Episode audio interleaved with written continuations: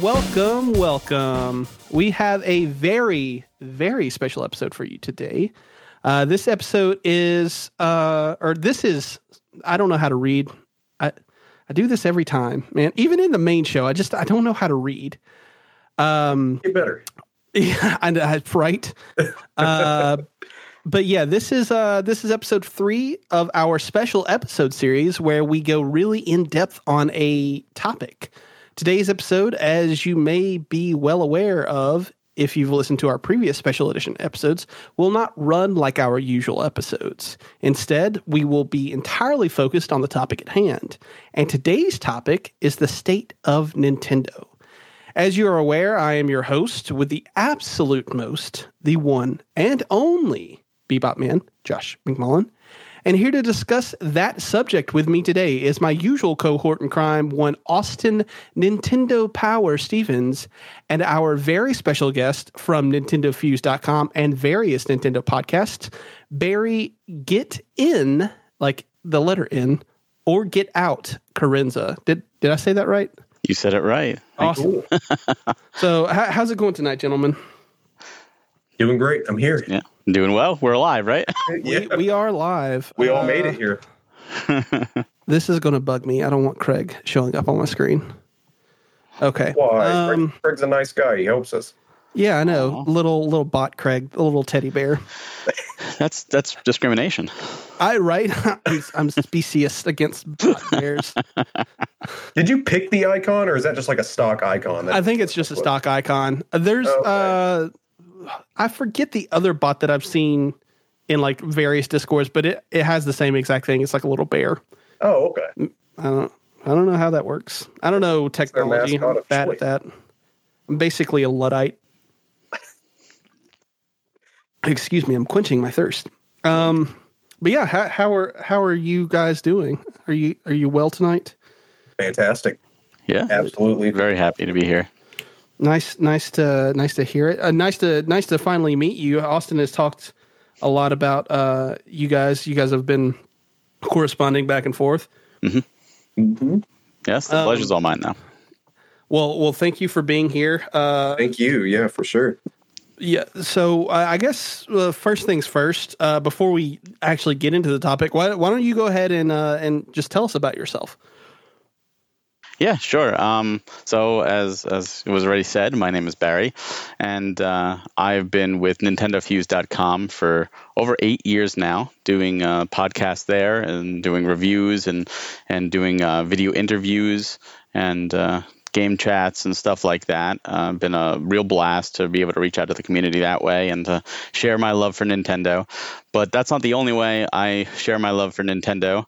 Um, on top of that, I've also been now a year and a half on the Switch Mania Playcast which is another podcast, um, and that one is usually uh, weekly, where we we will uh, play a game a week on the Switch and talk about it, kind of like a book club. Really, really oh, cool. Nice. Oh, that's and really and then on top of that, um, because uh, my friends who I do that with, which is Jeff and JP, uh, got together, we, we, we made a video game publishing company where we are premium edition games.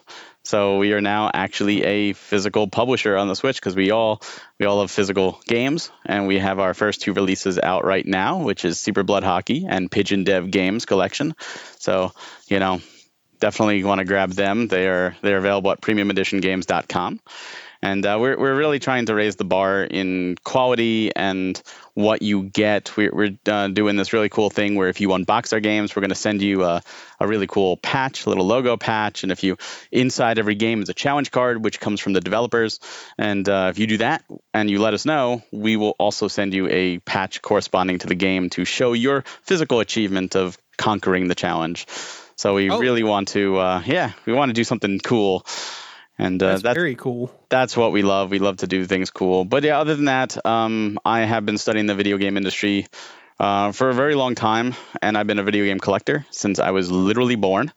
And uh, you know, it's just I love everything. I'm, as much as I love Nintendo, and that is my absolute one passion. I do collect and I play everything from the Odyssey to the PS5 and Xbox Series X. So I do do love gaming. I do embrace gaming, and uh, you know, just uh, happy to just to talk to more people in the in the industry and in the you know in the culture because that's what it is. You know, gaming culture, bringing people together, and it's just a a really good community.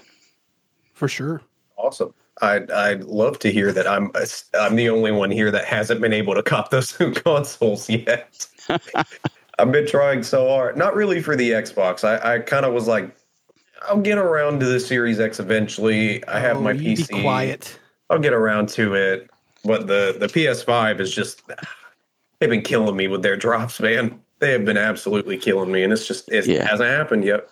You'll get it eventually. Yeah, one day in like three years, it'll be on store shelves for like If, if it's $3.50. any consolation, the PS5 has like two exclusive games, and the majority of games are playable on other systems. Mhm. And the majority I've used my PS5 is to play PS4 games that I just didn't get a chance to play yet.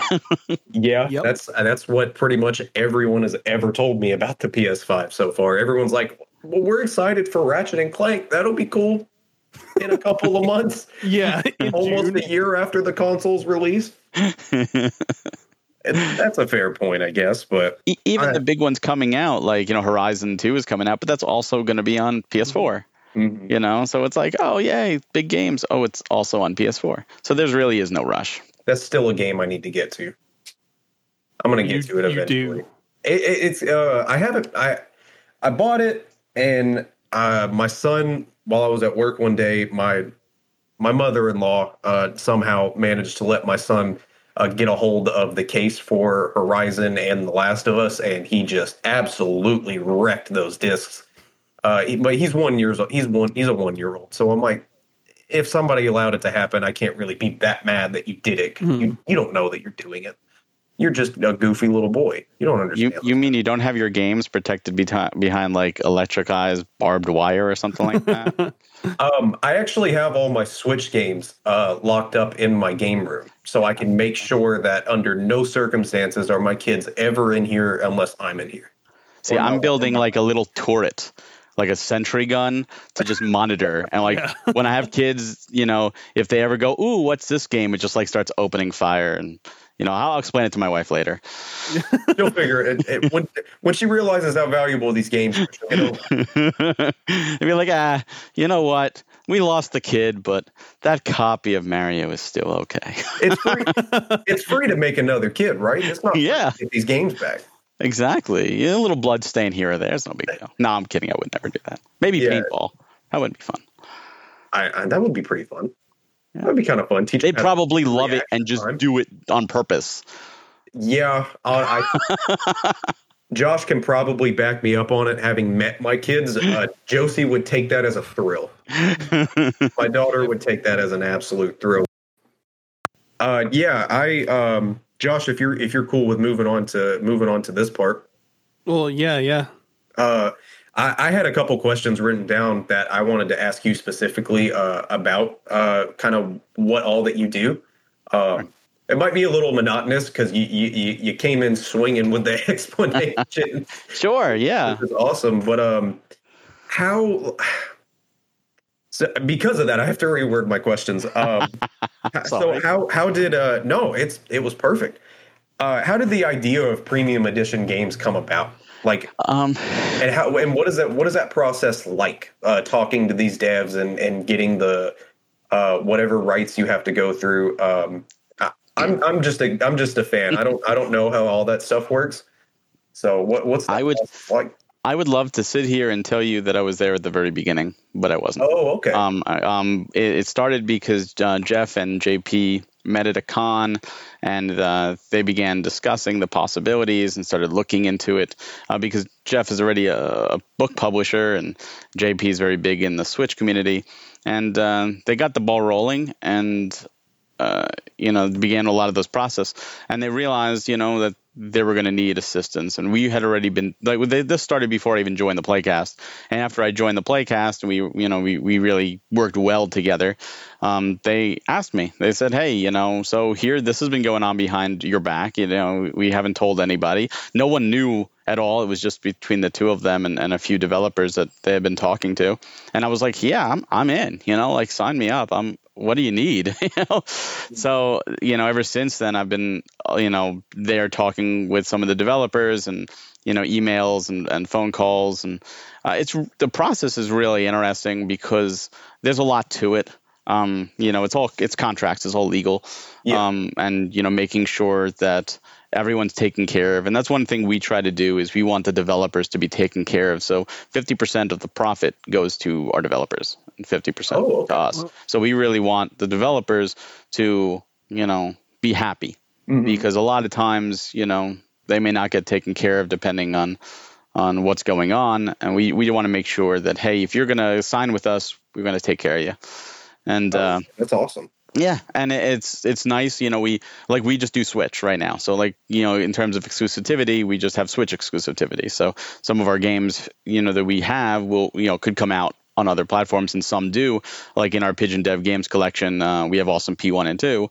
Uh, Red Art Games did the PS4 physicals for that, and PlayAsia did the Vita physicals, but we're the only ones that can do Switch. So uh, when you when you deal with that, it's a lot of you know who gets what, but it's it's fun because meeting the developers, you know, a lot of them are just you know humble guys or, or, girls you know they're just really down to earth and they're they're really passionate. And that's one of the things we did with super blood hockey um, when people started sharing their challenge victories the developer got in on it and started talking to them. And you can tell he was on cloud nine and i've talked with him and i'm really happy for him because you know here's he you when you make a game you put your heart and soul into it and then you put it out there and if it you know doesn't go viral it doesn't you know light the world on fire you may think oh maybe i'm a failure. And that that's not true. There's a lot of games that just get lost because there's so many games every week that are put on the digital front. So it's kind of like you know seeing the game get a new life and and a new life, and it's just fantastic to see that reaction. And to me, like that was the yeah, I'm happy I'm doing this because if it, just for the developers alone, that is just such an awesome feeling that to help them get recognized and you know just like anything you you create a work of art you want to be recognized you want to have people mm-hmm. hopefully enjoy it yeah for sure um uh, before before I ask you about the the the uh, multiple podcasts that you do um, or that you're a part of, if you can't answer, it's cool. I, I understand. I totally get it. Is there is there anything that is there anything in the works that you're allowed to talk about that you're excited for? I'm, I'm assuming you're talking with premium. Yeah.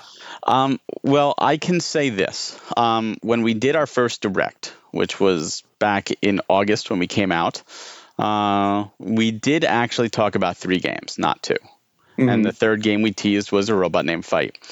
And one of the one of my many tasks is dealing with customer service. Yeah. And I can't tell you how many emails I get all the time. When is a robot named Fight coming? When is a robot named Fight coming? I'm waiting for a robot named Fight. It's in our Discord, and just you know people always ask about that game because it's an awesome game. Mm-hmm. And I will say that we have some really interesting information that we will be bringing directly to all of our fans in the very near future. Okay, cool. Cool. I, w- I was waiting on you. I was waiting on you to drop it here and be like, "Oh, it's coming tomorrow. It's all shipping out tomorrow. You guys are getting them tomorrow." No, no, no. Um, unfortunately, see when when dealing with and COVID hasn't helped, but when doing with yeah, any type of sure. physical games, it's not just the game. Like if you just have a, a, game in a case, it's just the game and it's just the artwork, the you know the the inlay art, and that's mm-hmm. it in the mm-hmm. case. Like it's yeah. it's very cheap. But our games don't do that. We have the manuals, we've got the slip covers, you know, we've got the the uh, challenge cards with with our different editions. Um, you know, we have the, the retro boxes. Um, with some, we have like this, which is the steelbook for Pigeon Dev, which is amazing. That's and beautiful. it's it's the most beautiful steelbook I've ever seen. Uh, and and with things like that, that unfortunately takes time. And for example, we have the retro and the the um, the uh, deluxe versions of Pigeon Dev Games collection, you know, still on our site, and we have a lot sold, but we haven't shipped any because those steelbooks are are on on a ship right now as we speak. They are on their way. We got a couple proofs in, and just to make sure like everything's good, and now they're on a ship. So it's going to take a little while. And that's the unfortunate thing. A lot of this stuff comes from overseas, from different manufacturing plants. And when we put it together, it's not just like, here's the ship's open, here's your finished, you know, collector's edition. No, we're we're actually piecing it together like a puzzle. So we have a few things like we have our, our strategy guide. The book is done. We're waiting for it to arrive at our warehouse. So unfortunately, with things like that, um, those are a little out of our hands. We're we're just at the mercy of of the postage. Uh, Yeah. But once once those get in, um, we will absolutely send it out. We we've been trying to delay um, really talking about anything future until those customers get the, you know their retro and their their deluxe pigeon dev games because we want them to feel like they're not forgotten like oh you're already moving on um, we might have to go ahead and, and announce a few things prior to depending on how long it takes uh, we're still we're, we're kind of adjusting that and talking about that day to day um, because Yeah, we just want taking it by a day to day basis. yeah. Yeah, we have no control over that. And I hate telling people, like, you just have to wait a little longer. Um, and I know a lot of people have been like, I want to get my challenge patch, but I've got the deluxe. Um, or are they going to run out? Because we do have limited patches. And I've told everybody we have patches put aside for people who supported us. So Okay. if you have that, don't worry. You know, you're you're going to get a chance because that would be the worst thing. Like, oh, thanks for supporting Yeah. us, and now you miss out because the the ship took a little longer. Like, no, we're not going to do that to people. That's So- awesome. That's really cool that you guys are taking the time out to actually set aside. So, like, I uh, I'm assuming by what you mean, like, you have you set aside like a specific number of patches per orders that are still waiting to be filled? Yeah, we we That's have awesome. uh, we have a certain amount printed, and we took we took some of those, and we we said these ones are allocated to once the deluxe and the retro are shipping. Mhm. Uh, and, and for all we know, the the steel books can come before the books, and then the retros will ship before the deluxes. So we Mhm. will absolutely have you know some allocated. And we have some allocated for God forbid something lost or something like that too. You know, you have to do that with anything, but Um, uh, we want to help everybody. Uh, which which version? Uh, this is just a personal question, really. Which version of Pigeon Dev is the is the one that comes with that gorgeous steelbook that you just showed us? That actually is both the retro and the deluxe. So the retro will will get you this as well, and it's awesome. It's even a TV on the back too. It's it's really freaking That's cool. really cool. and and the inside of it is is the inside of a TV, um, with the characters from Pigeon Dev in there. So That's super cool. That's That- that's such attention to, to little detail. That's super cool. I, I would love again to take credit. This is all Erica. She is our designer. She did a phenomenal job on that. Um, but you knocked that out of the park. A hundred percent. Um, and then that that comes in like the retro, like NES style box. But then if you do get the deluxe, you still get that. You get other things like uh, an enamel pin, which I do have here for a little Mhm. awesome Pea. Um, you get the the amazing deluxe guide um, that that uh, Steve and Jeff wrote. Um, that is that is a big guide, and that's that's old school how to help you through all the games and stuff. And it's it's more than that. It's an art book. There's uh, interviews and stuff like that. We really want to make it a, a complete package. So either one will get you that steelbook though. That's super cool. Uh, so what you're saying is I need to place my order for both available games like right now. well, the I will tell you that the um, each of those, the retro and deluxe, are limited to a thousand each. Mhm. Uh, where the regular, which is which is our premium, um, is limited to three thousand. Okay. And then Super Blood Hockey is five thousand. It's just a premium. Um, five thousand is the total print run. Okay, so I, I I actually did check. Uh, I actually checked while while I was eating dinner, just to double check that they were still in st- that uh, both of them were still in stock, and I was like, oh god, please wait till Thursday. They are still in stock. I will say that they they are selling very well, and I I, I am very happy with the way it's going. But here's the thing: we're still a new company. Not everybody knows us. Not everybody has heard of us. Uh, we've seen this as a as a like across the board. You know, Breach and Clear didn't sell it instantly from limited run. Tokyo 42 didn't sell it instantly from strictly limited. You know, um, Human Mhm. Fall Flat didn't sell it instantly from super rare.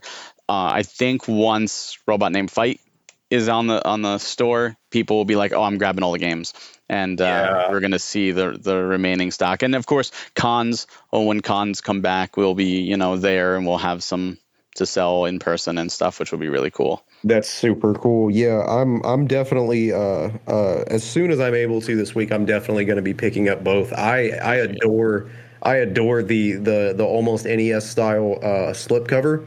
Uh, I, I, think stuff like, like I think the little additions like that are are really what make uh uh products such as what you guys are doing.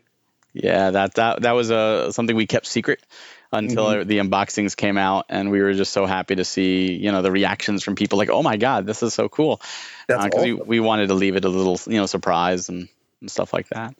um uh, I love that I'm I've, I've found these groups of people that are dedicated that are, are pretty dedicated to to uh, preserve that library because the Switch has very easily in the last year become my favorite console of all time. Uh, it, it has a library literally for everyone. Agreed. There there is something everybody will like and play on on that on that little beautiful console that Nintendo just I, I wonder. I wonder if Nintendo knows that they they might as well have just been printing money when they made this. Switch. Uh, maybe. Uh, you know, that could have been one thing, but there is one area where the Switch does falter a little bit. Um, Besides, you know, third party, you know, AAA stuff, uh, it's sports games, which I'm not a big sports guy, but definitely sports games. Uh, you know, especially without EA. But that's why we did Super Blood Hockey because it's the only hockey game actually on the Switch. So it's the only way to get physical hockey. Um, so we're like, cool. we got to do that. We got to fill that void because there's no NHL 2K and there's no, you know, NHL was it live or whatever from EA. Um, you know, we don't have that, so we're like, let's get some hockey action on there. Yeah, I, I I love all the companies that are. Um, I, I don't buy from too many. I bought from Limited Run a, a handful of times, but before my collection got stolen, I had a. I know I bought Divinity Divinity two from them. I bought Turok one and two from them. Um, but uh, that that's super awesome. I can't wait to be able to pick up uh, the releases you guys have so far. Um, Yeah. Uh, I will be also trying to get my pre-order in in in the in the upcoming game because it it it, it sounds super cool. Well, I It will say right this. Um, yeah, if you like Super Metroid, um, Mm-hmm. you'll like it. It's Super Metroid rogue roguelike. It's very, very cool. Um, one of the things that we do with our games are the slip covers, and those are actually done by Paul Niemeyer, who Mhm. did the Mortal Kombat. He's most famous for Mortal Kombat art. So Oh, all the art that, that is on the cover of these games, this is all done by Paul. It's beautiful art. And going forward with the robot named Fight and all those, we're gonna have them open for a pre-order for a set period of time, and the slipcover will be exclusive to those pre-orders. Mhm. So right now, if you buy our games, you will get them. All our games have them. Going forward, we want to really, you know, thank those that you know give us the pre-orders in advance um, for these awesome games. So those going forward will be exclusive. So. You know, you have a, again. It's going to be like a four-week period, so hopefully you don't miss it. Yeah, I'll those have to, I'll have to stay on top of you guys because uh, Yeah. definitely want to start getting that line while it's fresh. And I'll tell you, it's it's looking really nice. We, Yeah. We're already working on a lot of that stuff. That's super cool. Um, so the next couple of things I wanted to ask you about are the uh, the the pod the podcasts that you mentioned. Is it is it just those two? Um, yeah. So as a regular, I'm just on Nintendo Fuse, which is usually every other Tuesday nights at 8:30, and that that is one that we do uh, live, and we do live on video. So not only are we, you know, right there for everybody, then you can see it on YouTube afterwards. So you know the the recording is done, but also on all you know podcast platforms. Um, then that's that's been such a great joy to to do with two of my good friends, you know, Steve and Greg, and just we again we we just talk Nintendo and and uh, unfortunately there I'm the only physical collector, a real physical collector, so I'm I'm in the minority. I feel But that. uh, I understand that. Yeah, there you go. Gosh, I'm looking hard at you, the guy who roasts me for collecting physically. Oh, no. I do not. no, no, No, it's Dylan that does because Dylan's PC Master Race. Oh God. But uh, but yeah, I've done other podcasts. Uh, I'm good friends with the people at Nintendo Everything, and I've been uh, you know on their podcast a couple times, which has been a joy. And and I just I I'll just go onto any podcast pretty much that you know is like, hey, come on, you know, let's let's chat video games. I'm I, my wife's understanding. I'll be like, yeah, I'm gonna be downstairs for the next couple hours podcast. You know, so That's super cool. you know, I was I- just on uh, Dis to Digital. Um, they just had a, you know, did an interview with really, really cool guys. And, uh, you know, I've done Stone Age Gamer and, you know, just a bunch of Why Are You a Gamer? And it's just, just a bunch of different podcast stuff. If they'll have me, I'll be on. That's awesome. I uh, I think that's that's so cool seeing more and more people get lucky with their significant others that are like, yeah, go talk about video games for a couple hours. I th- I think my wife lets me do do it so she doesn't have to hear about it for a couple hours. I I met my wife through a video game, so I, I'm like, okay, that there we go. awesome. You know my hobby already. Done. That's, that's super cool. Um, I, I, I somehow managed to trail off topic, even uh, writing this stuff down. The whole point, while I brought up the, the DS things, um, there, it's not really a con. I think it's more of like a like a a, a swap meet. Um, but there there is a swap meet in Athens, Georgia, on, on Wow. April twenty fourth, and I didn't know if you were in any of those groups and uh, had any plans on attending that or anything like that. I'm I I'm not one that's big on travel. Like I'm I've just never like I've done it when I was younger and all that stuff. It's like okay, cool, but especially with the way the world is right now, it's like travel is kind of one of those. You know, down to Georgia. You know, I'm coming from the north. You know, it's a flight and all that stuff, and mm-hmm. I'm I'm I'm getting my second shot later this week. So I was like, you know, even still, like when when the world I think is more back to normal, I'd probably do things like that. But you have to Yeah. remember, even when traveling for a swap meet, like I have to bring stuff, which means I got to pack, and then I, whatever I buy, I have to bring back. Like if it's if it's within driving distance, that's so much easier than like flying. Mhm. And and unfortunately, you know, Georgia's not a neighbor to me, so it's gonna be a, either a very long drive or or a flight. So it's like I hate those things because you have to really figure out you know how you're going to take things. So local stuff, you know, absolutely I'll go to, especially when uh, when COVID is done. Yeah, me and my wife are trying to get our shots right now. We're planning a uh, we're planning on va- a vacation. We well, I'd say plan, but we already paid and booked it. Uh, we booked a vacation to uh, Tampa uh, next month, and we were like, okay, we really want to go to the beach, but like we also need to get vaccinated before we go to a cesspool like Florida. Yes. like we need to get vaccinated before we leave this county. Plus, plus the water. I mean, how many people will sneeze in the water, Mhm. or spit in the water, or urinate in the water? Who knows? What yeah we luckily me and my wife uh we're not we're not beach people like we just that's just not something that we're into uh i am somehow 24 years old and don't know how to swim Oh uh, so it's just not just not a thing for me i just don't really care about it honestly the only we we just wanted to go on a vacation and we got a good rate at a uh, fairly nice uh, uh, uh, hotel in in tampa and uh the only re- honestly the only reason why we're going to the beach is because my daughter has never been to the beach before Oh, okay. so I want my daughter to see the beach and the sand and the water and have that experience. But even then, we might be there for like an hour and a half. And I'd be like, okay, let's go do something a little safer. Let's go do something that's not such a cesspool. Well, here here's a here's a question you have to ask. She's one, right? Actually, My daughter's four. Oh, sure, sure. Oh, Yeah. yes. Okay, so your daughter will remember it. You're supposed to say at one years old, you're not going to remember anything. I don't Yeah. remember anything at one. No, my, my son is probably just going to try to eat the sand or something. Probably. He's just, just going to try to eat the sand, beach towel, and umbrellas. Meanwhile, Josie's going to be probably running circles, kicking sand up like the like the Tasmanian devil that she tends to be. Um, For sure. but uh that that's that's that's awesome. I, I love i love the whole concept behind premium edition games. Like i said I, I love all these companies that are trying to preserve these otherwise uh these games that would probably otherwise only get digital releases. Mhm. and that's not fair to a lot of developers because i imagine uh like i said i'm not involved in anything in the industry. I just spend dumb amounts of money on it. Um, I have I have to imagine it, it's easier to get recognized and it's easier to get noticed when there's something physical that has something you created on it that's being passed around. Mhm. Or maybe not passed around. Maybe that's a bad way to say it, but like being sold and being resold and stuff like that. It's easier to get your studio recognized as opposed to being put with the other mass amount of 99 cent shovelware that floods the Nintendo eShop. Um, Yeah. I agree Yeah. with that.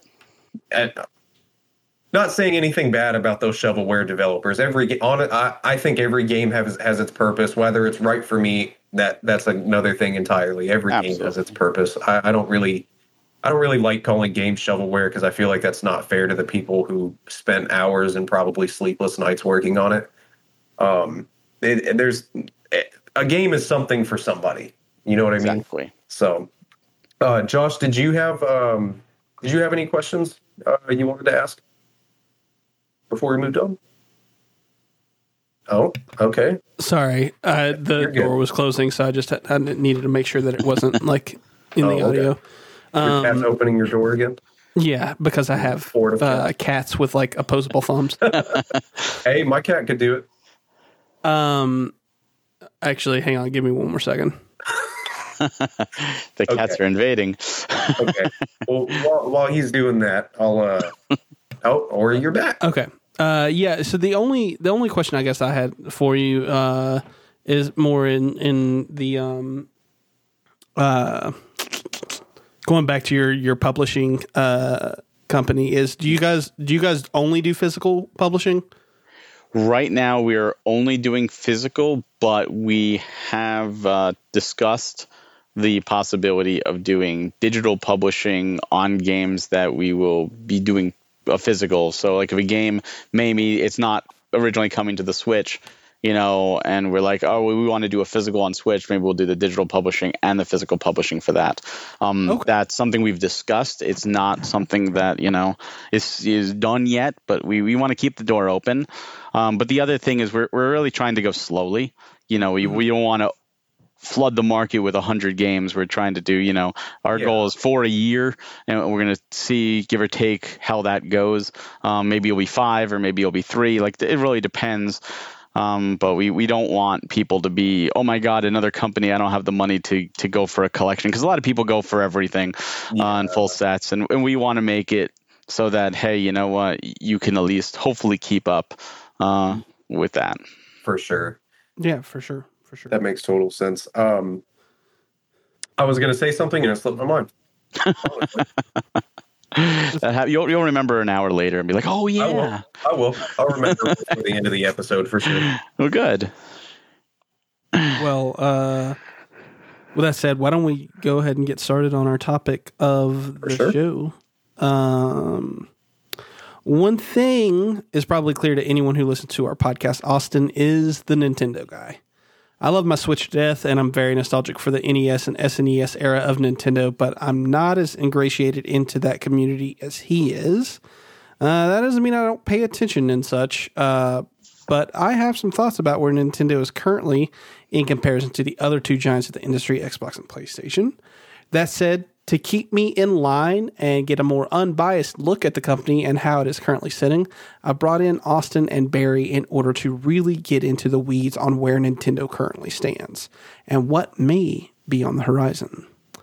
Uh, so I think where we should start is how we got to where Nintendo currently is. And a couple of the points that I had written down is that uh, this is year four of the Switch, and we're sitting the last, according to this, I'm looking at Nintendo's actual website right here.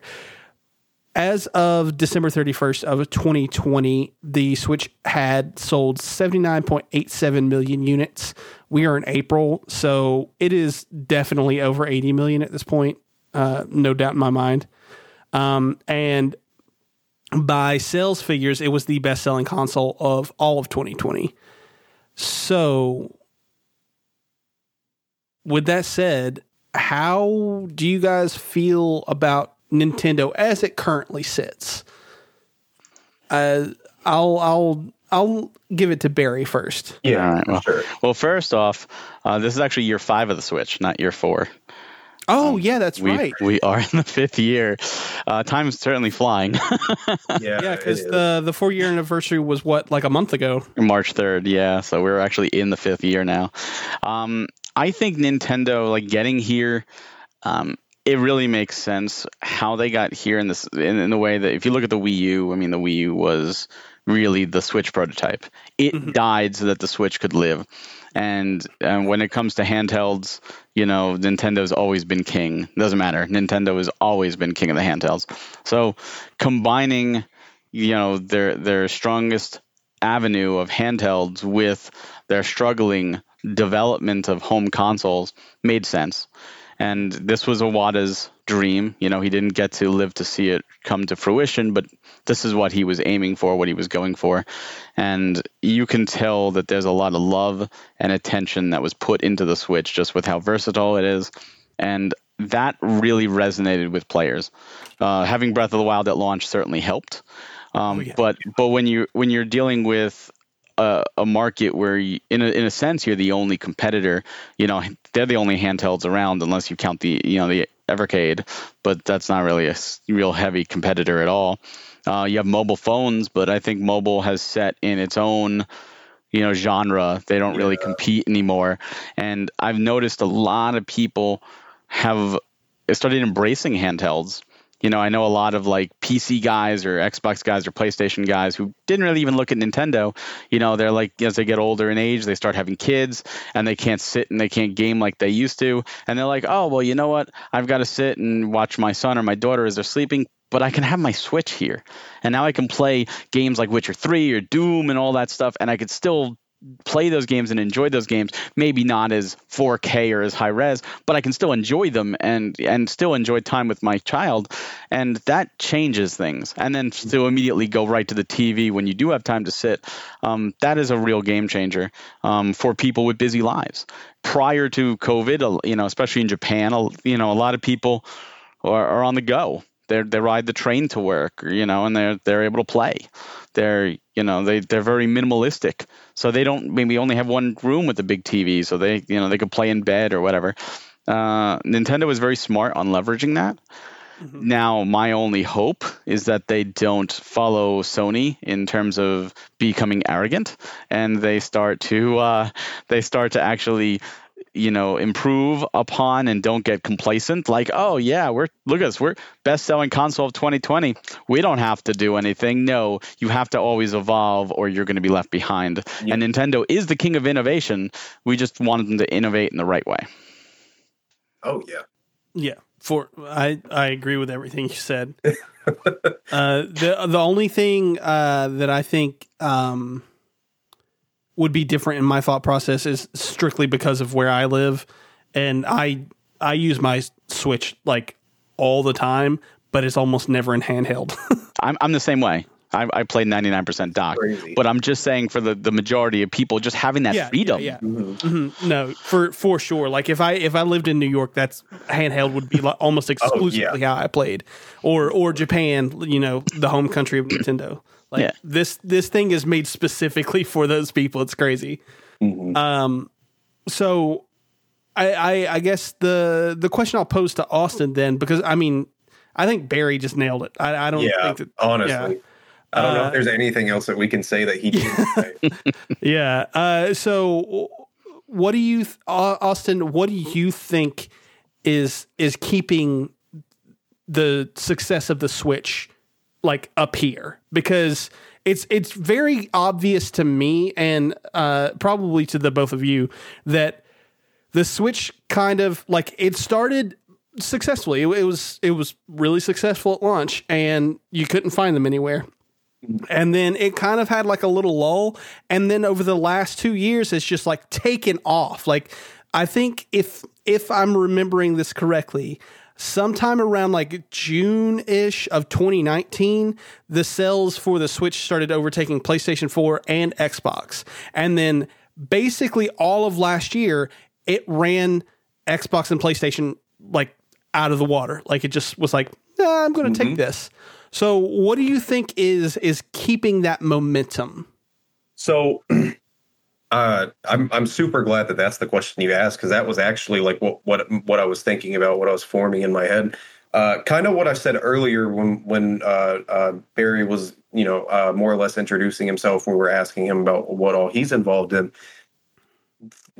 My favorite thing about the Nintendo Switch is it is like I said, it is literally a console for everybody.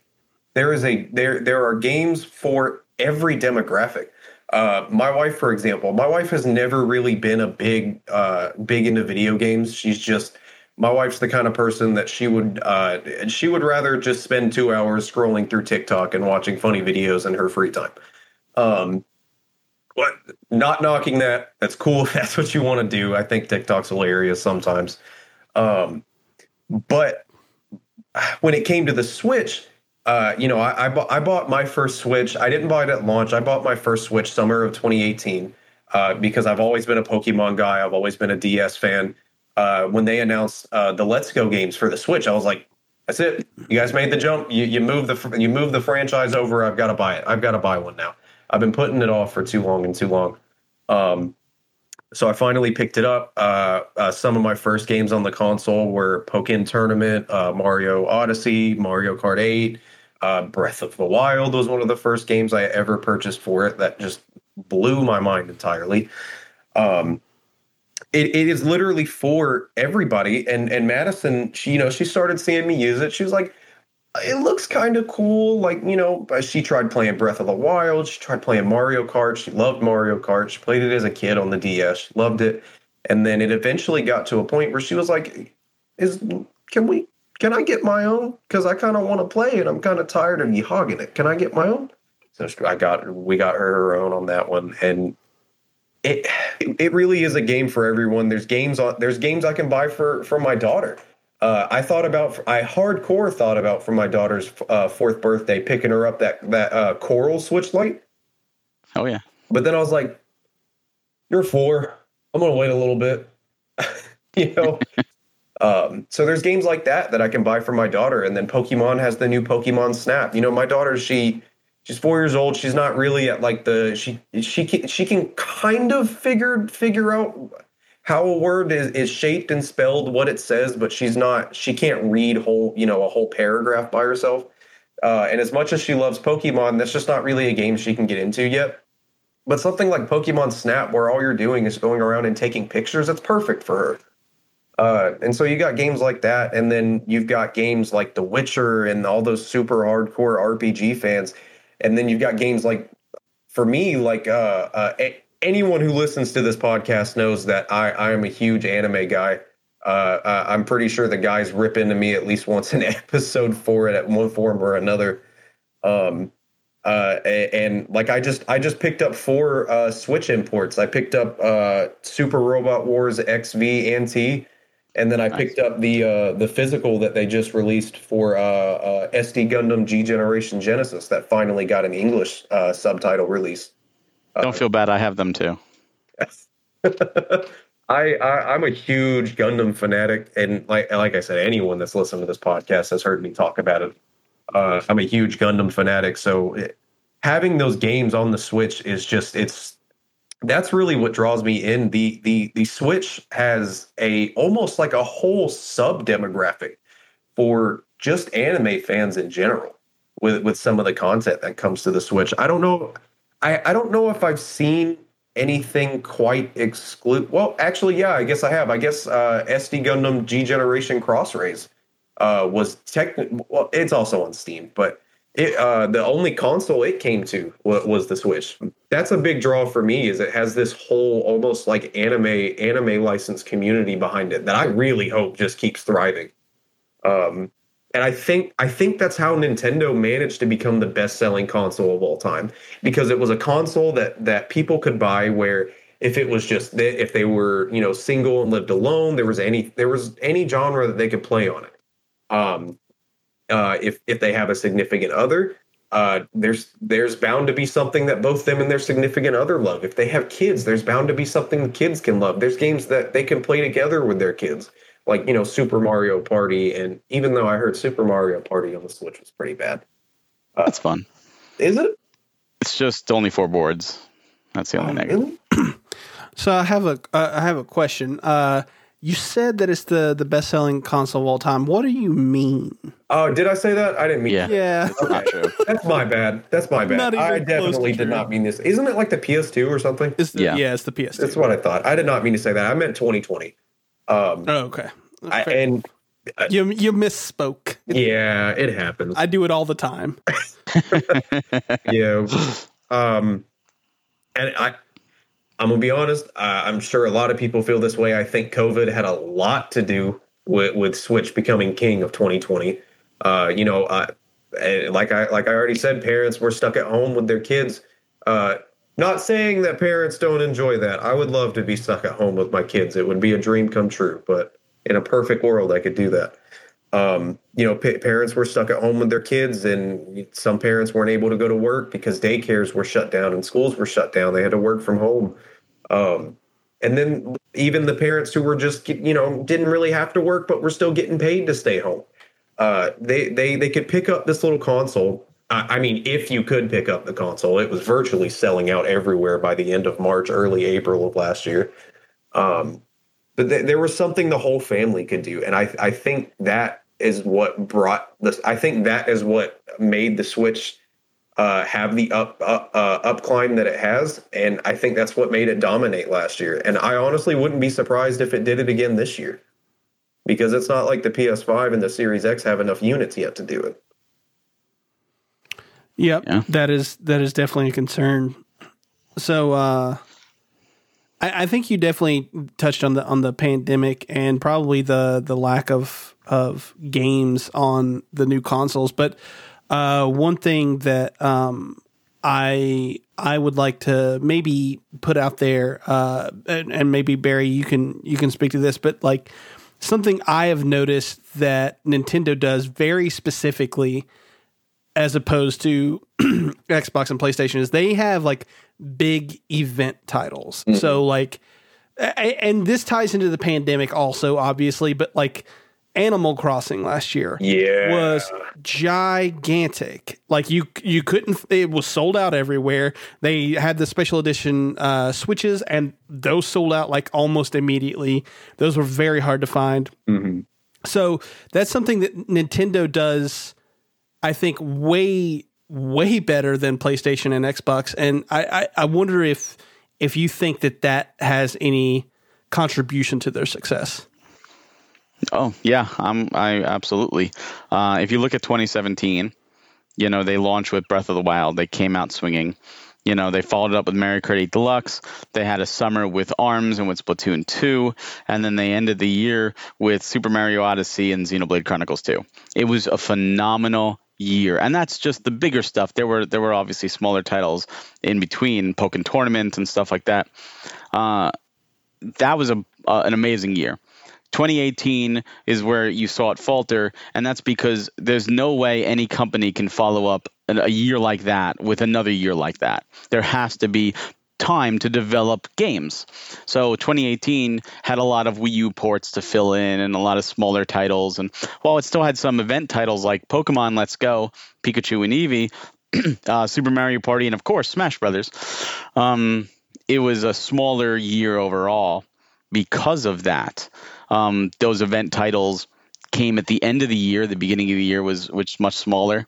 Uh, I think Yoshi's Crafted World was that year as well, whereas Kirby it was either Yoshi or Kirby, I forget, but uh, I think it was Kirby. But you know, um, with with that happening, you go into 2019. 2019, you you were able. To, hey, it's been two years now. We're going to start getting those event titles again. It was Yoshi that came out, I think, early 2019, and you know, you you had. Uh, you know the end of the year with Pokemon Sword and Shield, which was was huge, mm-hmm. and and just just started Luigi's Mansion three. You had Xenoblade, you had um, you had uh, Link's Awakening, you had Daemon X Machina, you had Dragon Quest Eleven S, you had just these big Astral Chain, you know, just these these titles that were just it was one after the other after the other. Uh, and and of course, going into 2020, the pandemic hit with with Animal Crossing, and that just took it away. Uh, and the other consoles, they didn't have anything to really show for it because Sony depends on third parties, although they do have some great first parties that they like to milk. Uh, and and uh, just we'll get to that. I promise. Yeah, we'll get to that. but uh, and, and Microsoft has virtually no exclusives, and, and they go by their trifecta of, of Halo, Gears of War, Forza. And if mm-hmm. you like those games, then that's fantastic. But if you don't like those games, then they don't really have much else. Granted, they they're buying all these studios now, but uh, you know they, they like to throw the word exclusive in all their presentations to say, look, we have games, but. Um, they don't have the again halo is an event title for some people uh, you know absolutely and gears is an event title and forza and that's fine if those are your event titles but they come out few and far between and that's all they have so if mm-hmm. they don't have anything for you you're not excited. Third party, there's absolutely event titles too. You have, you have Madden, you know NBA, you have Call of Duty, you know all the Grand Theft Auto. But again, they either come out every year, so you know some people get excited about it, other people go, "I've seen this, done this, new something new," or they come out once every 10 years like Grand Theft Auto or you just keep milking Grand Theft Auto 5 forever, you know, whatever you want to do. So I think that's one of the reasons Nintendo really hit the nail, you know, hit the ball of the park. Really, I mean, they just they just keep doing these event titles, and they, if you look at the Switch's library, even if you take out the Wii U ports or enhanced ports, it's still an amazing first party and exclusive library. And then if you throw those ports in, you have to remember, you know, when when companies will do a port you know, sometimes you get Last of Us remastered on PS4 or God of War 3 on PS4. They're they're they're already uh, you know not games that aren't that old, but games that sold millions of units. The Wii U only sold 13 million units. So Mario 3D World didn't get the outreach it should have. You know, to- Pokken Tournament didn't, or, or Lego City Undercover, or Tokyo Mirage Sessions. So these are really a second life on a system, you know, that does have the audience versus the system that absolutely did not. Oh, hmm for 100% sure. agree. Um, 100% agree. Uh, one thing I wanted to touch on, uh, we were talking about event titles, uh, I, I, I, especially for last year alone. I, I would super argue that Animal Crossing is, is probably one of the probably one of if not the best event title Nintendo has had so far, and I don't even think they meant for that to happen. Um, yeah, I'm not sure that they did either. I'm I'm pretty positive if if I'm remembering Mm. this correctly, Animal Crossing is the best selling game of last year. Mm, Oh yeah, But yeah, it's it's not technically considered that because NPD for whatever reason only counts the physical releases for Nintendo. Mhm. But if you if you would if you were to count in digital sales for Animal Crossing, it's the number one best selling game of last year.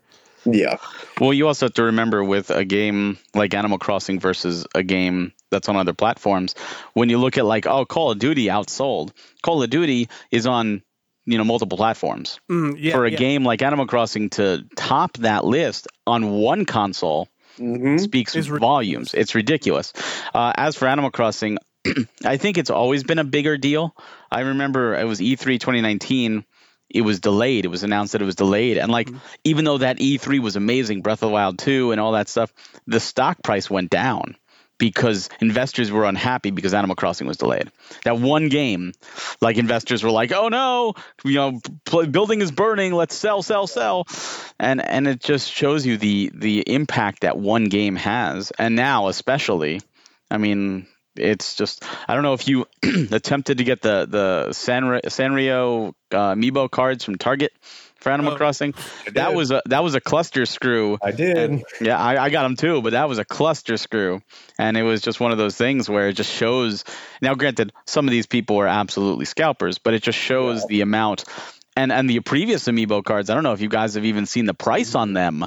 They're ridiculous. Insane. Like My wife wanted them so bad, and they're ridiculous. the the welcome amiibo set that was the fifth set, which is only fifty cards, is going for over a thousand dollars. Hmm I mean, that's insane for the American.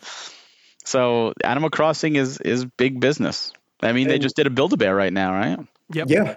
Um, I, I think one of the biggest draws to Animal Crossing, especially during COVID, um, I can't speak for other parts of the world because, um, and I'm not going to dive too much further into what I'm about to say. Uh, America was a little later than other countries in the world as far as getting on top of the whole COVID 19 thing. Um, but uh, at least in my state, in, in, in Josh and I state in Georgia, um, we, I think, if I remember correctly, we actually went into our first major, like, full statewide lockdown uh, the week before uh, Animal Crossing came out because for some reason it took us that long. Um, uh, which was uh, actually the week of my birthday. It was literally the day of my birthday. Uh, uh, uh, Kemp came on TV and said, uh, "Okay, we're locking it down. You know, if you don't have to work, do not leave. You please don't leave your home. It's not necessary unless it's a dire emergency or you're an essential worker. Please don't leave your home." Um, uh, I remember there there were they were they were enforcing it somehow, and I, I don't think anything really ever happened. I haven't heard of anybody ever really being punished for, you know, going about their normal day to day business.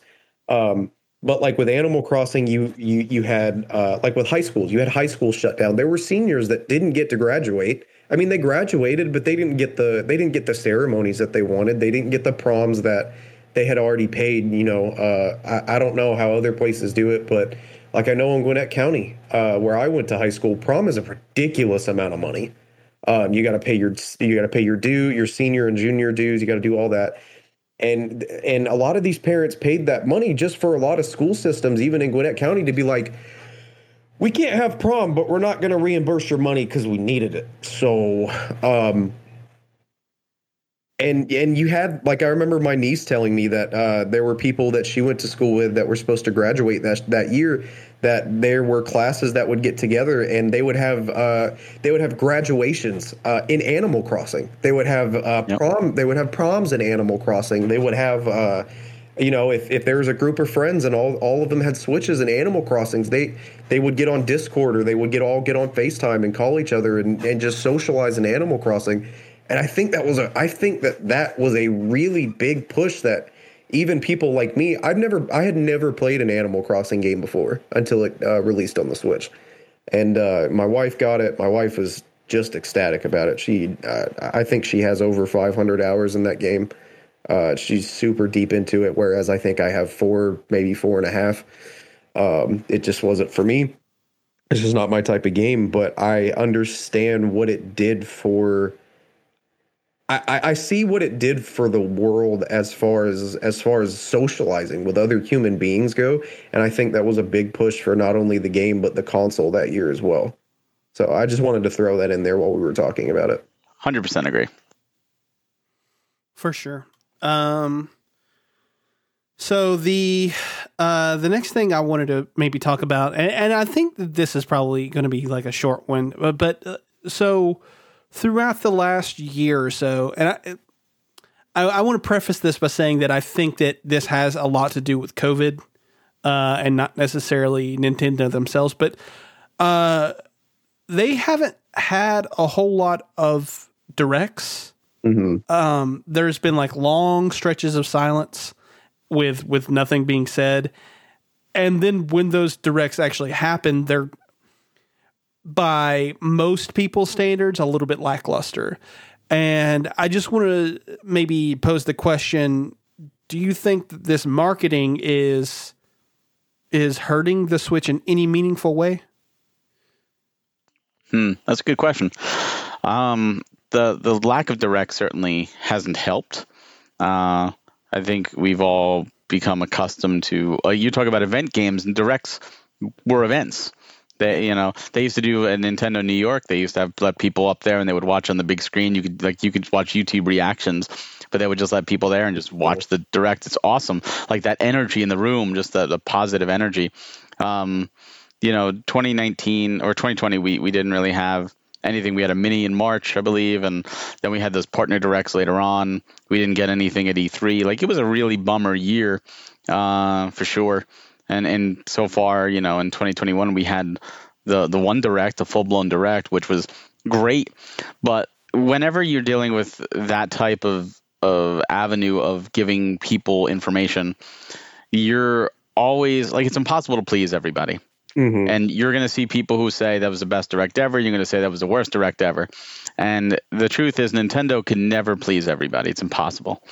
You know, I will stand by the fact that if Nintendo made a direct they said, here's every game you could ever want. It's all coming out. It's all coming out today. We're giving it to you for free. We're giving everybody in the world five switches. We're giving everybody in the world a billion dollars. And and over the next 10 years, here's all the games that are going to come out. We're going to give you all of those for free. There's going to be somebody out there that's going to be upset. That's going to be like, be, this was the worst. Yeah.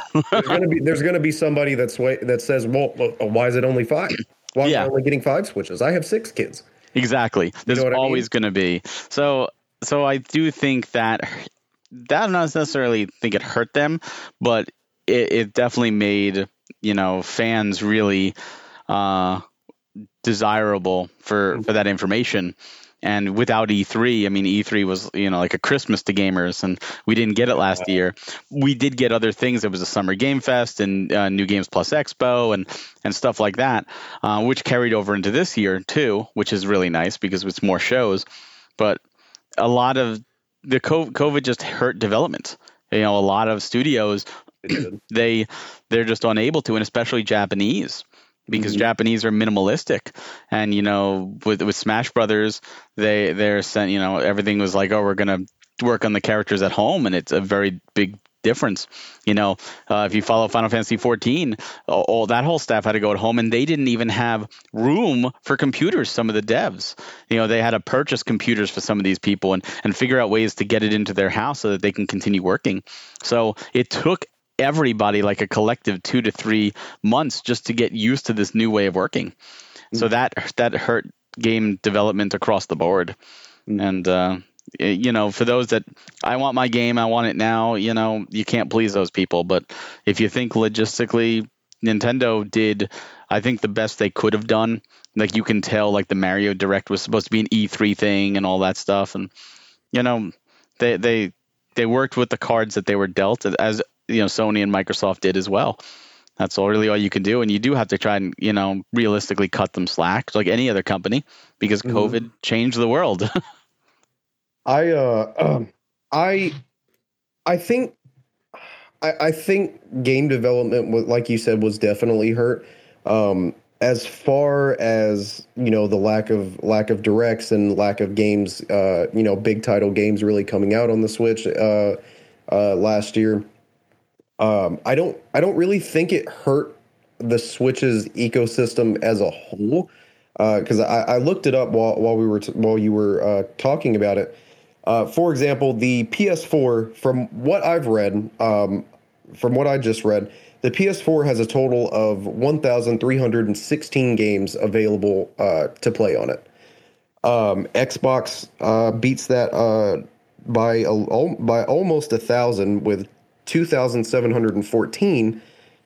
And then Nintendo comes out of the gate. As of right now, there are 3,763 different games available on the console.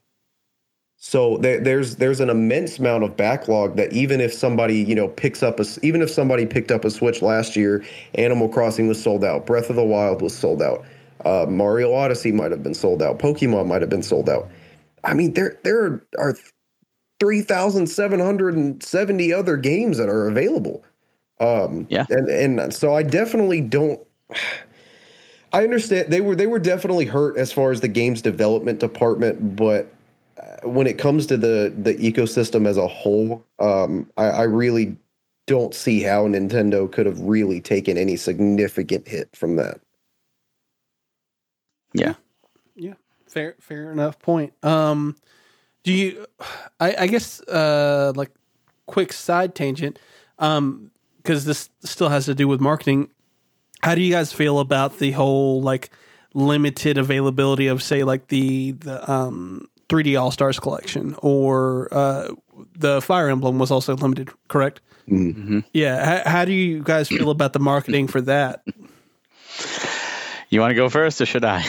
um, yeah, I'll talk about it real quick. Um, I, from a collector's standpoint, I don't really have an issue with it because I think I think especially now Fire Emblem is a little different because Fire Emblem didn't get a physical release. You did get that did get that super cool uh, anniversary bundle that I canceled my pre-order for and put the money towards Cyberpunk that I regret to this day doing.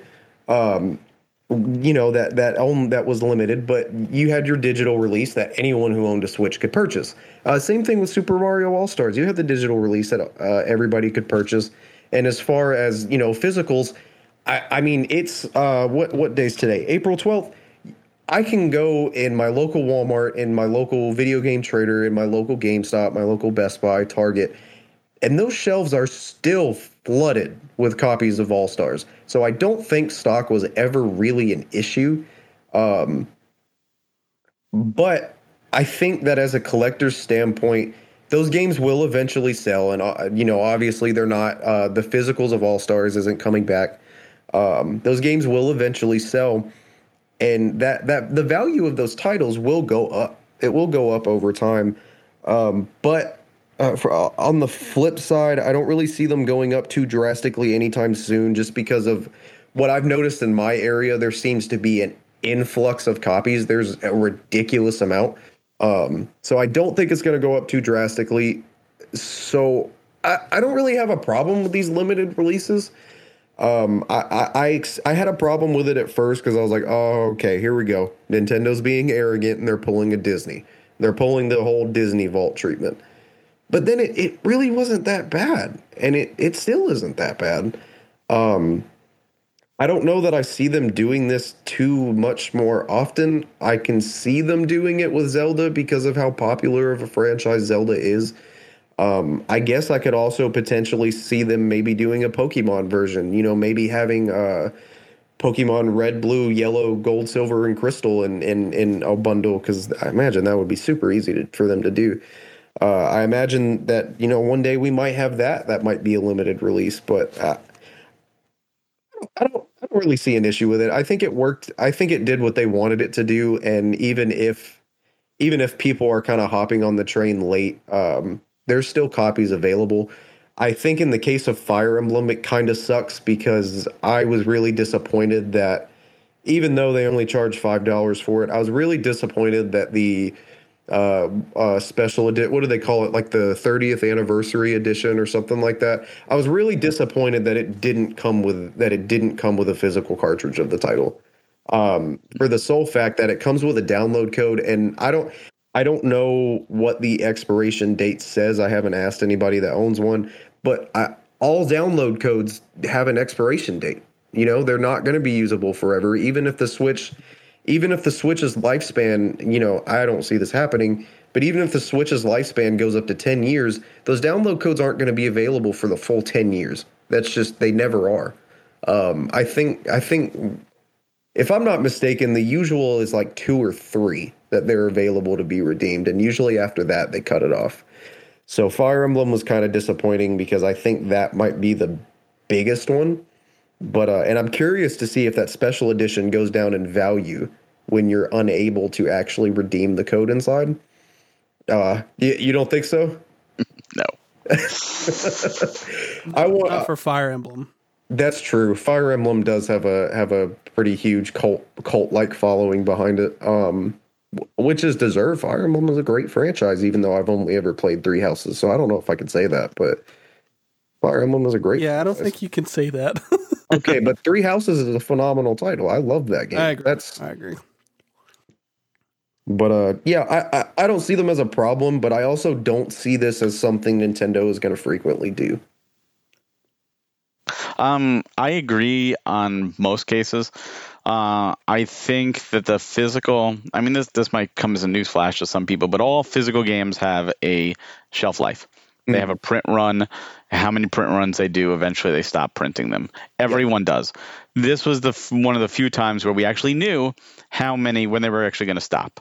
Mm-hmm. The fact that they they gave us that means nothing because you mean every game has print runs. Things go out of mm-hmm. print all the time. Um, that being said, 3D All Stars did sell over 8 million units physically, I believe.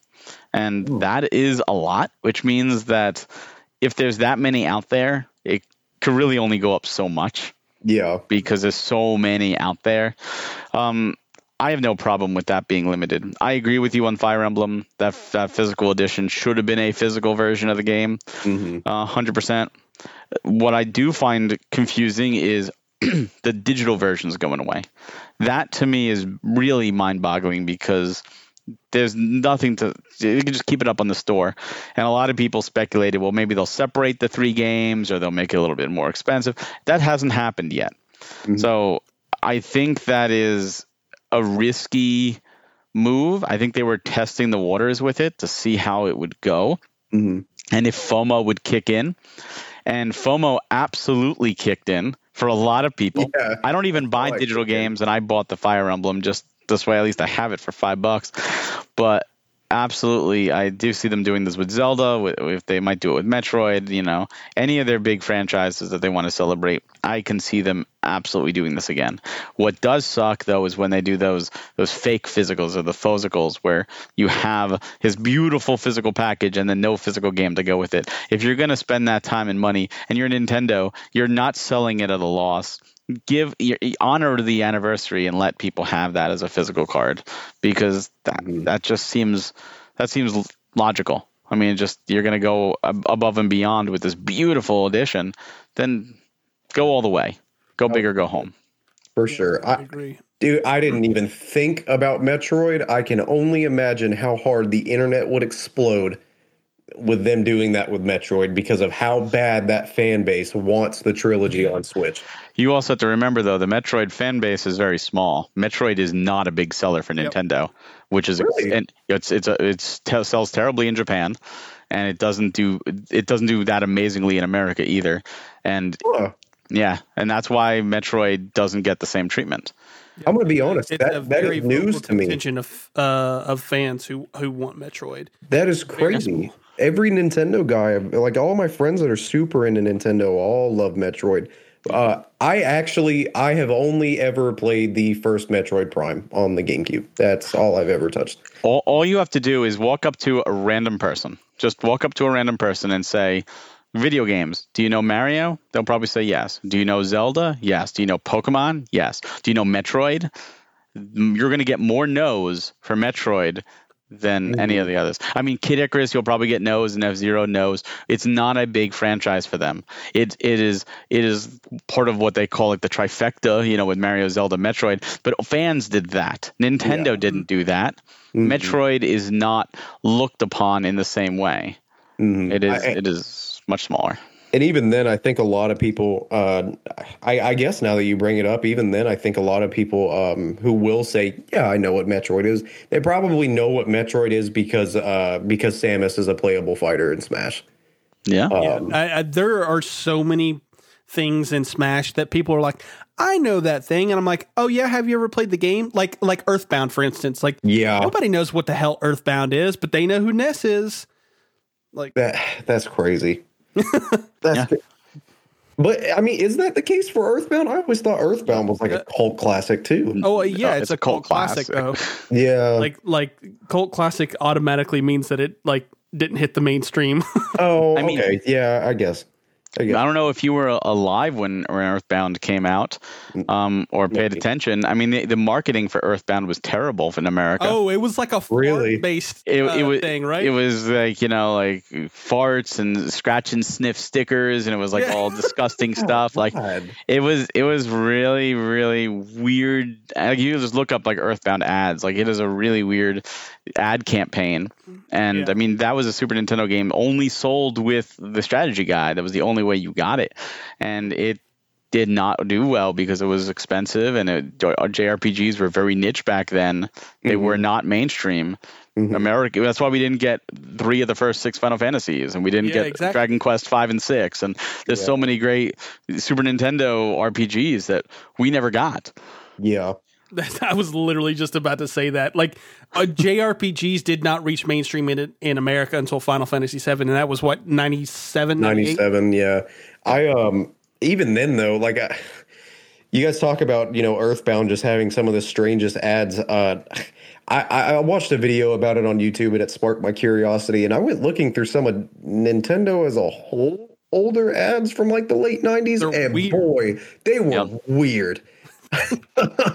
like I, I found one and it I found one and it was a guy with a um it was a guy with a squirrel in his pants. And it said Game Boy, more fun than a ferret in your trousers. And I was like, Yeah. it's not even a ferret. well, I, I saw one of a woman of a woman tied to a bed and it said Game Boy Advance, too distracting. Yeah. Yeah, yeah. Whoa. Chains. Yeah, I think I saw Yeah. a couple of the really weird ones I found in Discord. Um, with and even it spilled over into the mid two thousands. Even with the uh, the the big Kirby game uh, that released on the DS, they had a they had like a it was like a finger touching down, and there were like watercolors dripping from it, and it said "touching is good, touching is fun." I was like, "Whoa, okay." Did you guys think about that before you ran that through before you ran that through press, or did you just kind of go with it? You were like, "Nope, sounds good, let's do it." Yeah. Video game ads have always been weird, though, even in the mm-hmm. '90s. I mean, if They you have. if you look at like Game Gear commercials, you have you know people hitting themselves in the head with a dead squirrel to see colors on the Game Boy to say, no, look, this is why the Game Gear is better. I mean, Yep. like it's Oh really weird stuff. Yeah, Nintendo has always had some strange stuff. Even uh, I saw a video with um, uh, I can't remember the name of the celebrity, but it was a pretty popular Western celebrity, and uh, they were playing the 3DS and they were talking about how good it was and how cool the 3D was. but like if you pause the frame at the right second, it's not even on. Oh, they're just they're just staring at a blank 3DS. It's not even on. And Nintendo didn't try to hide that. They didn't try to edit it out. If you pause it within the right 10 seconds of the video, you can see it's not even on. Nintendo had definitely has had some questionable uh, ad choices, much more so than really any other company I can think of off, off the top of my head. Well, PlayStation had some questionable stuff in the 90s Yeah, for sure. If- Really? even even in the 2000s. Don't you remember the beginning, the PS3 with the baby and all that stuff? Mm. Yeah, I remember So that weird. one.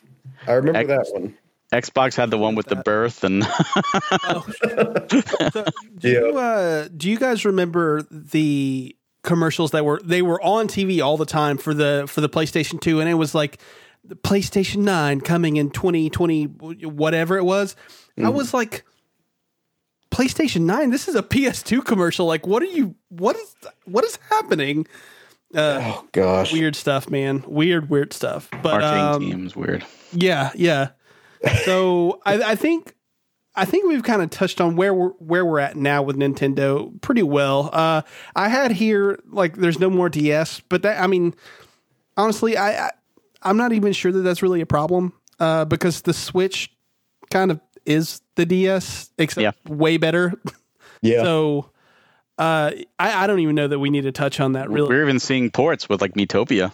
Yeah, yeah, exactly.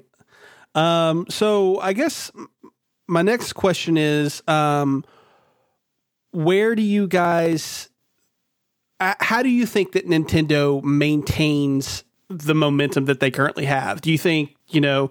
Are they going to support it with with new big event titles like we were talking about, or like obviously new hardware's coming, but like what do you think that new hardware is? Like how how do we maintain the trajectory that Switch is on? Very good question. I how do we maintain that trajectory? Um I the Switch has become such a the Switch has become such a household such a household name at this point and I, I honestly I would argue that at this point the Nintendo Switch is uh, more of a household name than than than Xbox and PlayStation are. Um uh you know m- maybe not PC gamers but maybe not to them but um uh not saying anything bad about PC gamers. Me and Josh are are both uh, super into it. We're just not as uh, big into it as uh, old Dizzy that usually joins us. Uh, that's usually here on the on the show. Um, but I, I, I don't I don't really I don't I don't see them really having a problem with with uh, with the momentum because I and maybe this is just me personally uh, through social media like Reddit, Instagram, uh, TikTok, um, uh, Facebook, Facebook groups. I have seen more people with complete Switch collections than I have for any other console. Honestly, I I've seen more people with complete Switch collections than I have NES, SNES, and and you know, those are. Uh, I know those are really, really big. I, there, there's one guy in the in the Switch group. Uh, I can't remember his name, but I, I love when he posts about his stuff because I know he's writing a book about how he's collected for you know 30 32 different consoles and has complete collections. Um, but i i only see the momentum rising because i feel i'm not saying that nintendo uh, i'm not saying that they do everything right. I'm not saying that they do everything perfect because no company is ever going to do that. Like we said earlier they're not ever going to be able to please everybody. They're not ever going to be the staple of perfection. Um, but I, I think they're doing it better than Sony and Xbox have been doing it for like the last five years now. Um, I would wholeheartedly disagree with you on that, but Really? that's a topic for another day. I, I genuinely, in the last two years, I think that Xbox has been absolutely 100% on top of uh, on on top of messaging, on That's fair. on everything. Yeah. Uh, maybe over the last five years, okay, sure, it's probably Nintendo, but like I, I very feel like, like Xbox recently, is stepping up recently. I feel like they're just opening up their their checkbook more than anything else. oh that yeah for sure. Yeah, that and you know that definitely doesn't hurt. Microsoft I mean? has that fuck you money. Yeah, it really does. They do. Um, well, uh, how, how, how do you feel about it, Barry? I mean, going forward, they they obviously need to keep the momentum. Mm-hmm. One of the things that Yeah, and I I should before I say anything, I should really preface this by saying everything I'm about to say is most likely not going to happen because many many other analysts will predict what Nintendo will do, and I'll do the same, and then Nintendo will always do something out of left field or whatever we whatever we don't expect them to do, they're going to do that. So take everything I'm about to say with a grain of salt because they could completely do the exact opposite. Um, that's just the way Nintendo does. But I do see a software or a hardware revision happening. I think they need to. Um, they've done this before for the past several handheld generations that they've had. You know, the, the DS had it, the 3DS had it, the you know, the, even the the GBA had it. so to see what they do with it, how powerful they make it, and the key to that is really third party. It's not Nintendo first party. Nintendo first party is always going to sell, is always going to be great. The Yeah. key is to keep third parties happy and let them have an easier time porting games over. As it is, we're seeing some PS4 games and some Xbox One games come over.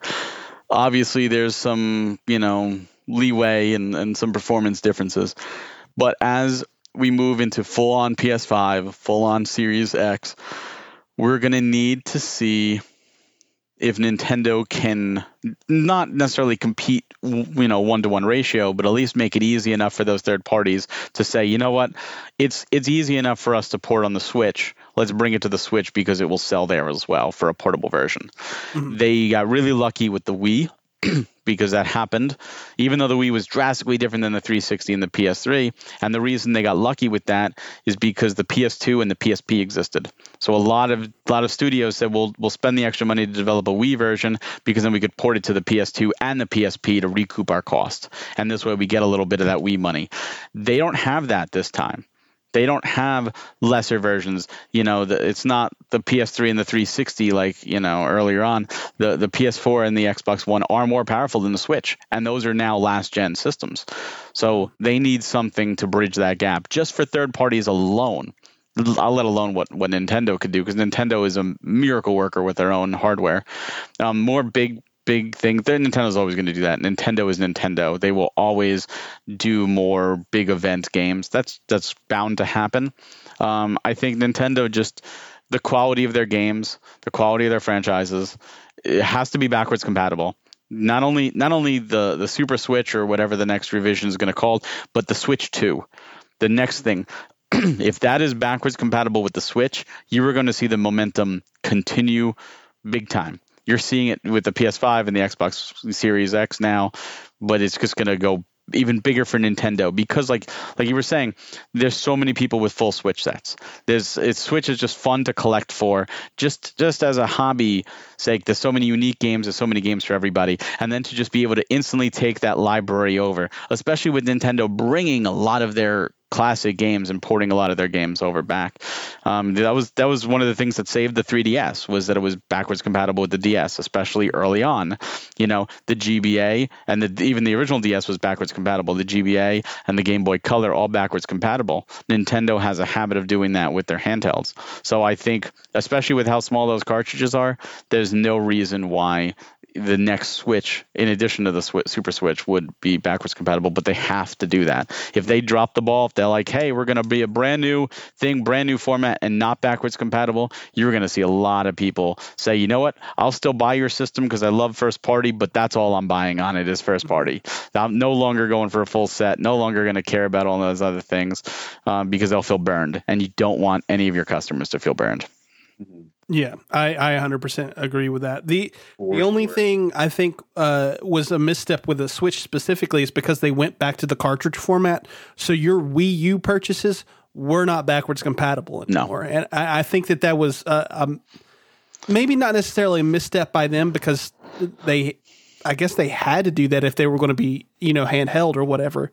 Uh, but that that for sure was was a misstep. Um, Really? Was that really a misstep though? You had 13 million Wii U owners. I mean, I mean, yeah, that's that's totally fair. You- you- Yeah, good, for sure. fair you know, enough, there's over 100 million PS4 owners, so for the PS5 to not be backwards compatible, that would be a misstep because you have all those people that would be pissed off. 13 million, you know, Yeah. and yeah, it's, a, it's a smaller bucket. for for sure, for sure. I, uh, and I most of that stuff. I think the only thing that really made me uh, I, I don't want to say angry, uh, just more like upset was because I did own a Wii U. Was that I had a double dip, so I had to buy Mario Kart 8 again. I had to buy Smash again. That didn't bother me again. Well, Smash was different. Oh yeah, yeah. This Smash was different. That's right. Uh, I don't know. I don't remember what it was I bought again. I didn't mind it because every time they did bring over, they at least added something new to it. Yeah. and and That is also made it complete. So, and on top of that, they always included the extra DLC and stuff like that. Uh, I think every port has had something. I mean, 3D World Bowser's Fury is a phenomenal, fun little you know experience, and I'm so glad that people are getting to experience the Yes. game. I, it's one of my favorite uh, Mario games. oh, it's so Straight good. up.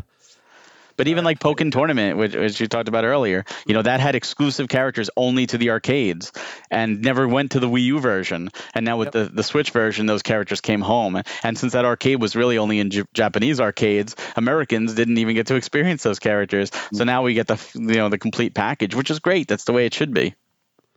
Yeah, yeah, for sure. Uh, so we talked about the hardware. Um, wh- what do you guys think that they need to do in terms of of software? Like, so obviously, you know, we we want to know when is Breath of the Wild two? When is the successor to Super Mario Odyssey?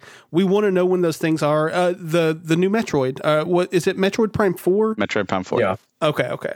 I, I knew it was Metroid Prime, but I just didn't know if it was three or four. Um, but yeah, so like we're waiting on those, but then you know what what else do they need to do? They've got a really strong working partnership with Square recently. Like they've had Octopath Traveler, they've got Project Triangle Strategy coming, uh, Bravely Default. You know, they've got a, a nice little working relationship with them. They've got you know partnerships with Ubisoft, where they had the the Mario and Rabbids, which was fucking fun. Like Awesome. That is a really fun. That is a really fun game. Um, but uh, what what other software do you guys like think that they need? That's a bad question. What do you guys think that they need to do again to maintain the momentum with their software offerings? I mean, it's a loaded question uh, in the sense that there is no right or wrong answer. And truthfully, they can come out because we know they're doing something at E3 this year. They've already stated it. They can come out at E3, go, here's the Super Switch. It's coming this fall. Breath of the Wild 2 is coming this fall. Zelda Anniversary, Metroid Prime 4 coming soon. Drop the mic and walk away, and they've already won the year. Like, that's all they have to do. And it's all stuff we already know or presume know are, are coming. Um, That's it. So, what do they actually have to do? They don't actually have to do anything outside of what we already know because they already have such great games coming out. That being said, there's still a lot of up in the air. Was Retro working on anything outside of Metroid Prime 4 before they got Metroid Prime 4? What's the current status of that project and will we see that as well? What is Monolith Soft doing now that Xenoblade Chronicles Definitive Edition is out? Are they going to be porting Xeno X? Are there going to be Xeno 3? You know, or they're going to do go back to Baten Kaitos or something? What are they what are they doing? You you look at what is the, you know, the Mario team, the main Mario team, are they doing an Odyssey 2? Maybe they're not going to do an Odyssey 2. Maybe they're just going to be like, let's do something brand new, unexpected. You know, Pikmin 4 has been rumored forever and a day. Yeah. You know, is Pikmin 4 finally going to come out because of Pikmin 3? Uh, you know, there's, there's so many questions in the air. And of course, when the last two characters, which will be this year for Smash Brothers, come out, the first question everyone's going to ask Sakurai is when's the next Smash Brothers? Let the guy rest, but that's going to be what people are going to ask. Yeah. uh, where's Mario Kart 9? Is that going to come? There's so many infinite questions and there's infinite possibilities of what they can do. And the the real answer is they just have to show up with great games. That's all they have to do is keep delivering great games even if it's not the franchise you absolutely love, somebody else loves it. So be happy for them, your franchise will come. And and that's really all they have to do. For sure. Um, Austin, uh, well, go go ahead, go ahead. Uh, okay, okay. Just uh um uh you, you touched on all the games and uh I, I, a lot of games that popped in my head you you actually touched on as far as what I what I would uh want them to see and expect them to see and what might uh you know what might be rumored for us to see um I think uh as far as software goes I think another step that Nintendo that I really want them to take um I, I don't know if this is a me thing. I've seen other people in different forums talk about it. One of my least favorite things about the Switch is the Switch, as far as like the home screen and personalization and stuff like that. Uh, it feels very bland. Uh, even with the 3DS, we had um, uh, we had themes. We had themes that you could purchase for like 99 cents, a dollar of all your favorite adored franchises. Um, uh, I don't know. I, have seen it happen. I don't know if it's a modding thing or you're actually able to do it on the 3DS. Uh, you know, people bringing in and making their own themes for backgrounds. I feel like that was probably more of like a like a modified homebrew thing that they were able to do. Um, and I don't, I don't, don't want to get into that. Uh, that's a whole other thing. But um, uh, you know, stuff like personalization, having themes. Uh, I think having the ability to uh, I think having the ability to to put uh, uh, uh, you know songs on your SD card, like I personally wouldn't care about that, but some people would. You know, some people think it would be cool to be going through their Switch and having some of their favorite songs play on the background of their console. I don't know why you can't just do it on your TV or your phone or whatever else they're doing, but for some people it would be tight. Um, I think bringing over, obviously, I, I, don't know how how this could happen because I'm sure there are contractual obligations uh, that have to do with it. Like I wouldn't be surprised if um, when the Switch was able to put Hulu uh, uh, on the console, I wouldn't be surprised if it was in the contract saying, "Okay, well, you got us, so you can't have Netflix. You, you, you're you're not allowed to get Netflix." I don't know if it works like that, but I wouldn't be surprised. Um, I know because uh, I think the only two streaming services that are available on the Switch, if I'm not mistaken, are Hulu and Funimation. YouTube as well. Oh yeah, YouTube. I forgot about that one. Uh, that's a really big one to forget about. Um, but uh, yeah, YouTube and uh, like Funimation was even just recently. I think Funimation was. I'm trying to remember when I started rewatching Gundam Seed. I can't remember if it was at the beginning of this year or the end of last year because that's when I figured out about Funimation being on it um, uh, on the Switch. But uh, uh, they brought over Funimation. I think it would be cool if they got something like Disney Plus. Then again, that's probably a huge paycheck that Nintendo has to write. Um, and not like they can't, but I don't know if they're necessarily willing.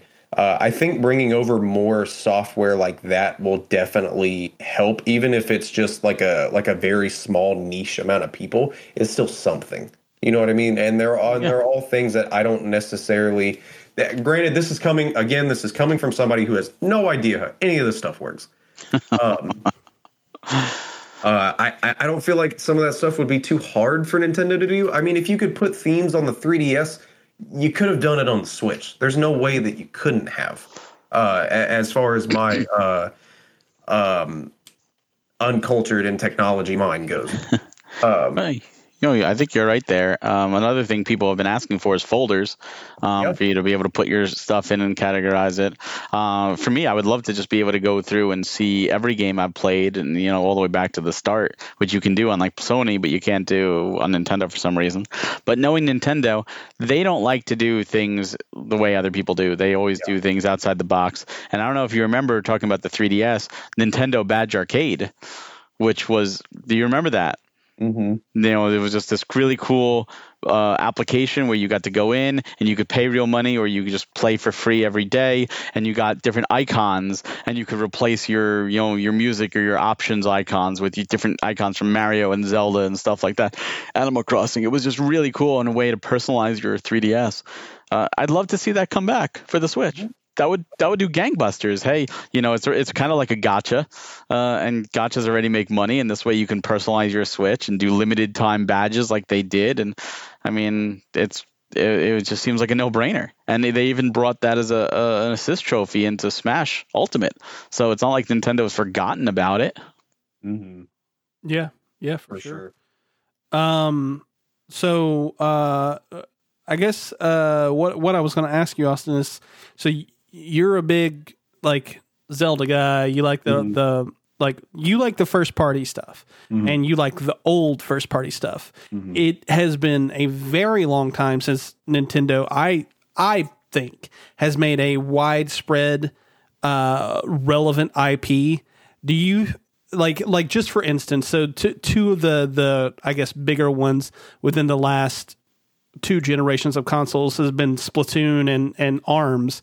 Mm-hmm. And ARMS, uh, the only sales data I could find was back in December 2019, where it had sold 2.38 million units, was pretty pretty okay. It's not terrible. Yeah. Um, and then Splatoon 2 sold 11.9 million copies, uh, which is actually very good, but they're not, it doesn't seem like they're setting the world on fire. And I, I just, I guess my question to you is do you think that Nintendo has the capability of making relevant IP still? Mm-hmm. And if so, is that essential to the Switch's long term success? I I wholeheartedly think they have the capability. I don't think any, I, honestly, as far as the industry goes, I don't think anything is um, is is beyond Nintendo's capability at this point. Uh, you know, like uh, like what was already stated, they they're a company that thinks very outside of the box. It mm-hmm. would not. I, I, mean, it would it wouldn't surprise me for them to come out with a new IP that that is the next Mario or the next Zelda, um, or maybe you know this uh, uh, I'm not going to say our generation because I'm I'm I'm notably younger than the two of you, um, but uh, I I wouldn't be surprised if they're if they're able to do that, or I I'm, I wouldn't be surprised if they do do that. But the thing that the thing that kind of worries me is I think I'm scared that Nintendo knows that they don't have to. You know what I mean? like obviously everyone every company has to uh ha, has to you know you ha- at some point you have to bring new ideas to the table. You have to. Um you you have to you know kids uh, people are growing up. There's more people getting into gaming every year. They have to bring new ips out. They have to bring new ideas in to kind of draw those people in and say hey uh we're Nintendo, come over here and check us out and be more involved with us than anything else in your life, like you know I am. Um, but I, I am scared. I'm scared that they know they don't have to because what they're doing works. If that makes sense. Yeah, yeah. Oh, that actually. Uh, I mean, the next section we were going to go into is how Nintendo compares with like Microsoft and Sony, and that actually kind of brings up uh, one of the talking points I had for Sony, and it's like uh, I don't know if you guys have read the the Jason Schreier article from it was like a couple days ago, I think, uh, maybe like Monday. Um, or that's not a couple days ago. That's a week ago. uh, but uh, it was only uh, a handful of days ago. But basically, he came in and, and said that um, the next project that is coming out of Naughty Dog is a remake of The Last of Us, which a game is only eight years old. Yeah. Or actually, not even. Uh, it, it, won't be eight until June.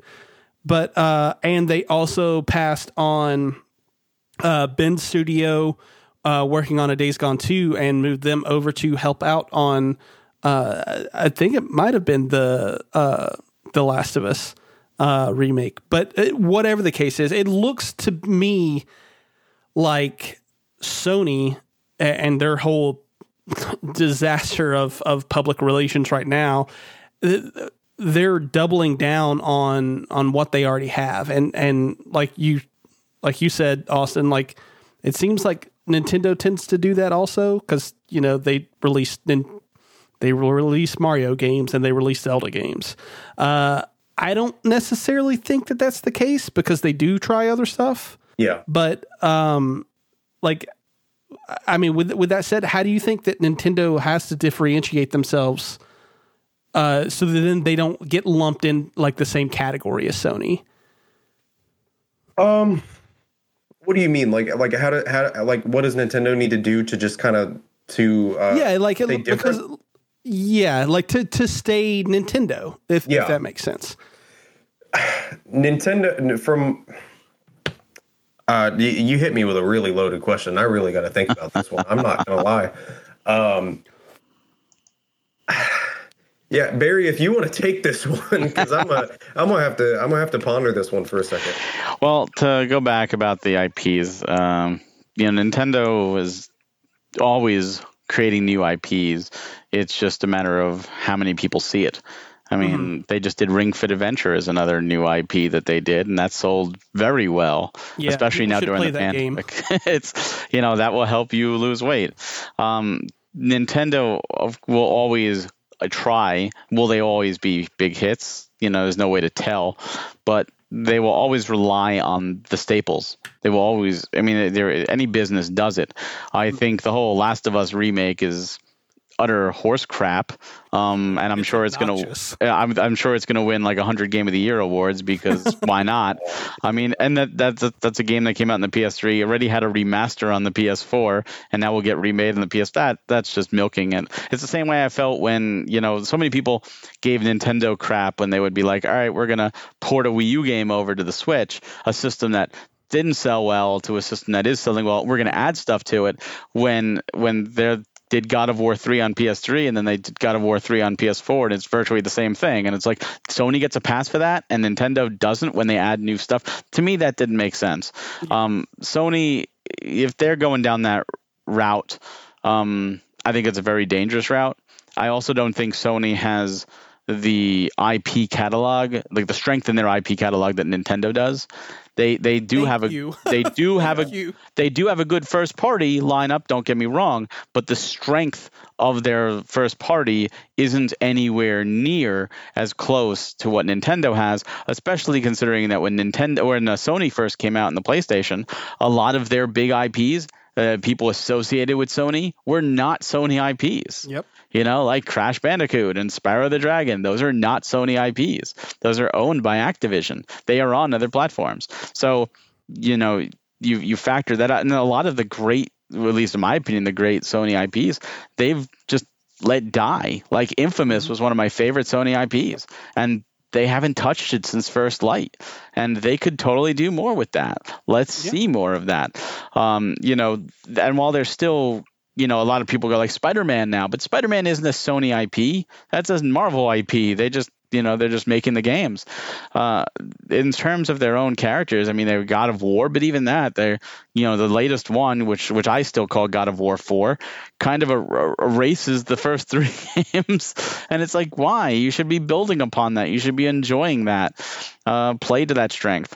So I hope Nintendo doesn't go down that route where they're just like, we're just going to release Mario and Zelda. And that's why one of the reasons I don't think we're going to see an Odyssey sequel, at least not to a Super Switch or a Switch 2.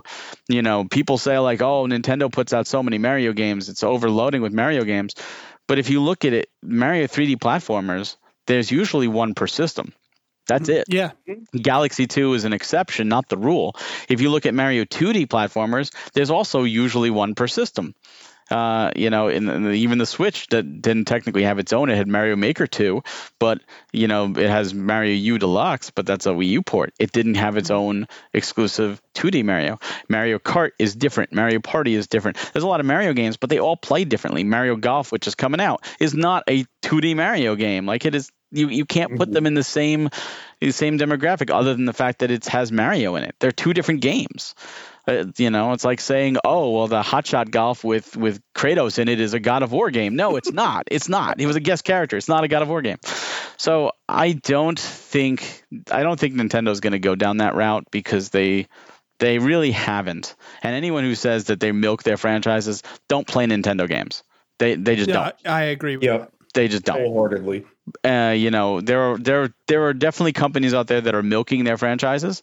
Uh, Square, you mentioned before, is absolutely taking the Final Fantasy VII fanboys and putting them through the ringer and having fun with it because they know that if they take a, a giant crap in a, in a jar and they put a Final Fantasy VII logo on it, that there will be people who will pay money for that because they were just obsessed. And Square has taken those people through the ringer. And it's hilarious and sad at the same time. Sony is probably looking at that and saying, we only want blockbusters. We only want home runs. And, you know, I think every company out there only wants home runs. They want every game they put out to be a home run. Oh, everyone does. But that's not realistically possible unless that's all you shoot for. And if that's all you shoot for, then all you're going to do is get you know surveys and you know do like here's what people want and you're going to get different demographics and you're going to cater to that demographic and only that demographic. And we saw that happen in this industry before when call of duty got big. Everybody and their mother was doing a first person shooter. Everybody. Every it was now that when we took the colors out of it and they became grayscale and you would watch e3 and would be like all grayscale brown scale first person shooters every single trailer it's like every game looks the same What if you don't like first person shooters? This, and even if you do, which one are you going to play? They're all the same. They're all warlike. They're all, you know, and yes, there's some differences between them, but they, they're virtually all the same. Yeah, uh, now you're seeing that with Fortnite. Everything's the colorful shooter, like and yeah, and, and battle royale. Everything's got a battle royale mode now. You know, it, people will follow those trends, and thankfully, Nintendo doesn't really do that. They they march the beat of their own drum. They don't really look at what other people are doing. They do what they like. I mean, even even the Wii U I mean, people looked at it and said, this is going to be a failure. You shouldn't do this. And Nintendo's like, well, we're going to do it because we want to do it. And they did it. And they're the only mm-hmm. company out there that can do it and still at least keep it alive. I mean, Sony tried with the Vita and they dropped that thing like a hot rock, which is a shame because it was a great hardware. and and yeah. Sony said, screw it, we're done. And Nintendo was like, Wii U selling like shit. Let's put out a new Zelda. you know, so I think Nintendo is is overall in a good space. I mean, there's there's still other games that that haven't even touched on this. Two new Pokemon games coming out. Bayonetta three is still coming out. You know, there, there's a lot of games we already know about that we know that the next year for the Switch is going to be healthy regardless of whatever they show off in the future. Sony, we can't say that about. We know that this the PlayStation is going to sell because of the name we know people are just going to want it. And people mainly buy PS5s right now to play PS4 games, enhanced. You know, the loading is the main thing. It loads faster. That's about it. Uh, you know, it's it's one of those things where I don't know what Sony's going to do going forward, and Microsoft just seems put their games on everything. I mean, they're they're more concerned about being a, a games platform than they are about being a console. So uh, it's going to be a very interesting next few years. Yeah, for sure. I, I agree with that one hundred percent. Uh, uh, for for my take on the answer to your question, um, I don't, and and you know, kind of kind of basing it off of off what uh Barry just said. I don't think there. I don't think that. I don't think there is a question of how Nintendo needs to differentiate themselves or differentiate themselves from you know Sony or Microsoft or whoever's doing it because I think they're they've been doing it. They've been doing it for years and they've been doing a fantastic job at it and i mean what else do they have to do? You know what i mean? Like how how much farther out of the box do they have to go to be different more so than they already are?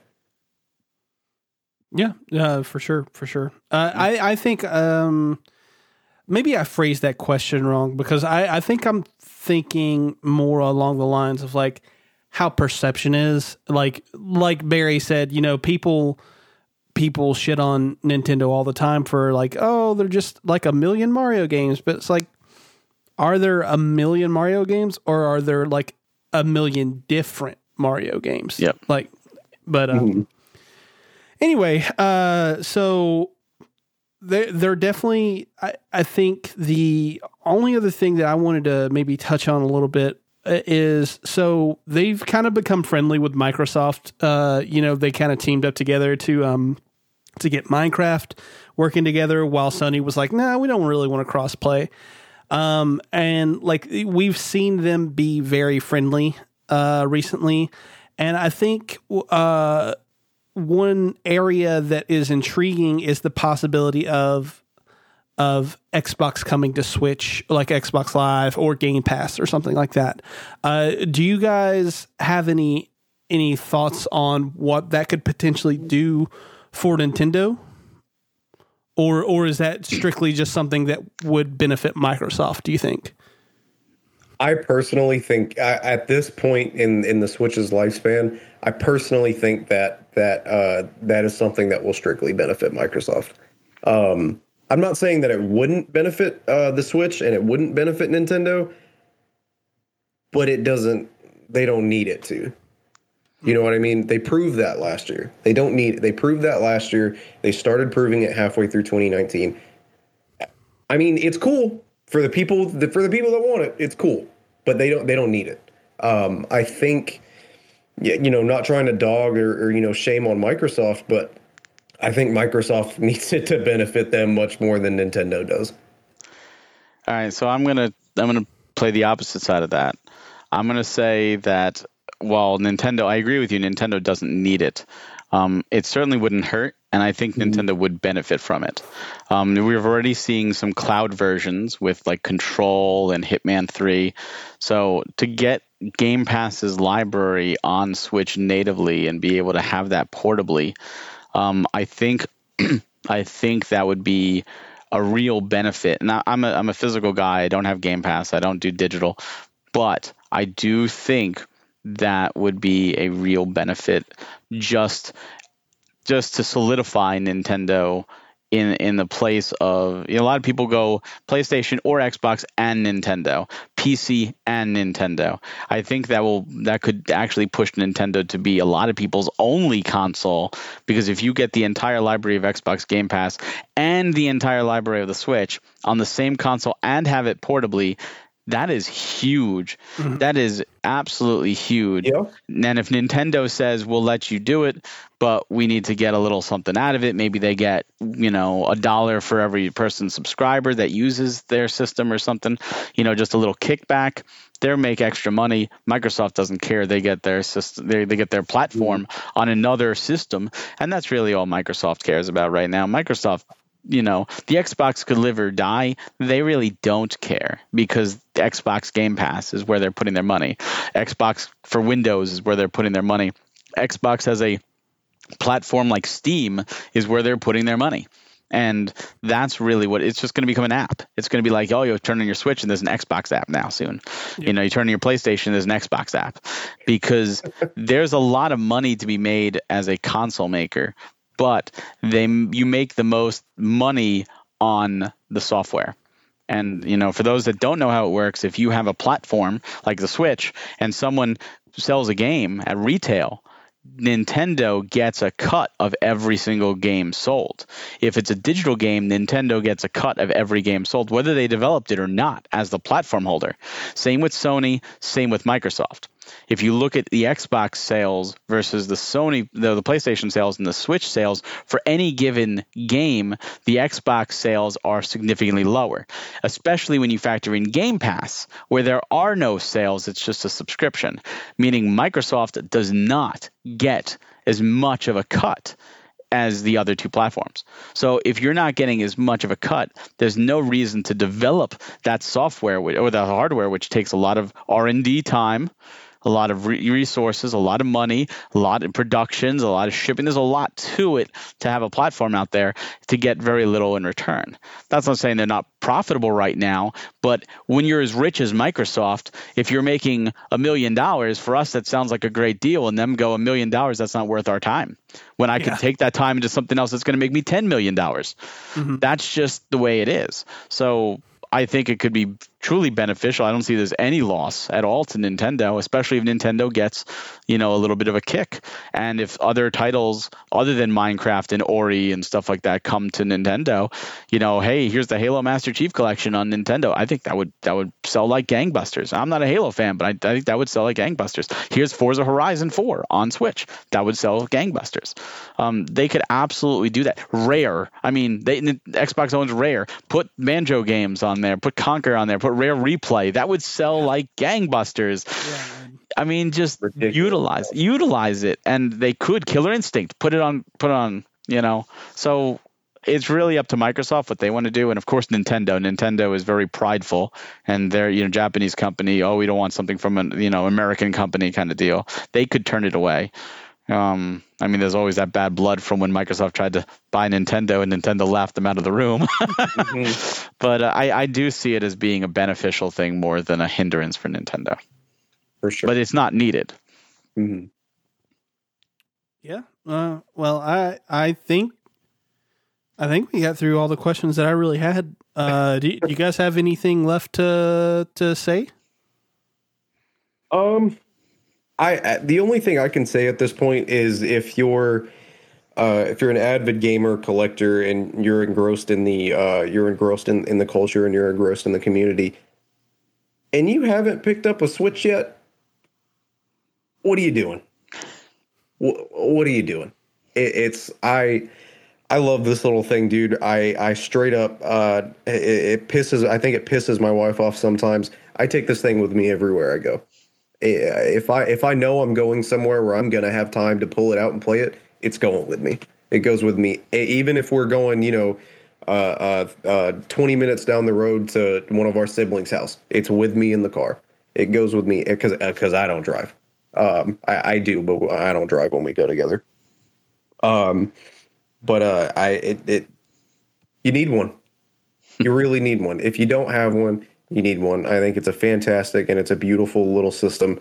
And uh, like what's been said, I, I think probably a hundred times on this episode, uh, Nintendo has knocked it out of the park with this console. I'm going to echo that. I mean, if you if you haven't picked up a Switch at this point, it doesn't matter what Nintendo announces at E3. It doesn't matter what mm-hmm. comes out in the rest of 2021. It doesn't even matter what comes out in 2022. If you just pick up a Switch now, there's enough of a backlog of event titles that you can play and be perfectly fine with and enjoy and get plenty of hours out of. And that's just the event titles. That's not counting the smaller titles or the the, the double A titles or the indie titles. There there's so much you will not have enough time to play what's already out in the Switch, regardless of what they announce. So if you haven't picked one up and you're even remotely interested, it's absolutely worth giving the system a shot. If you've never played a Nintendo IP, this is the system to give it a shot just to see what it's like.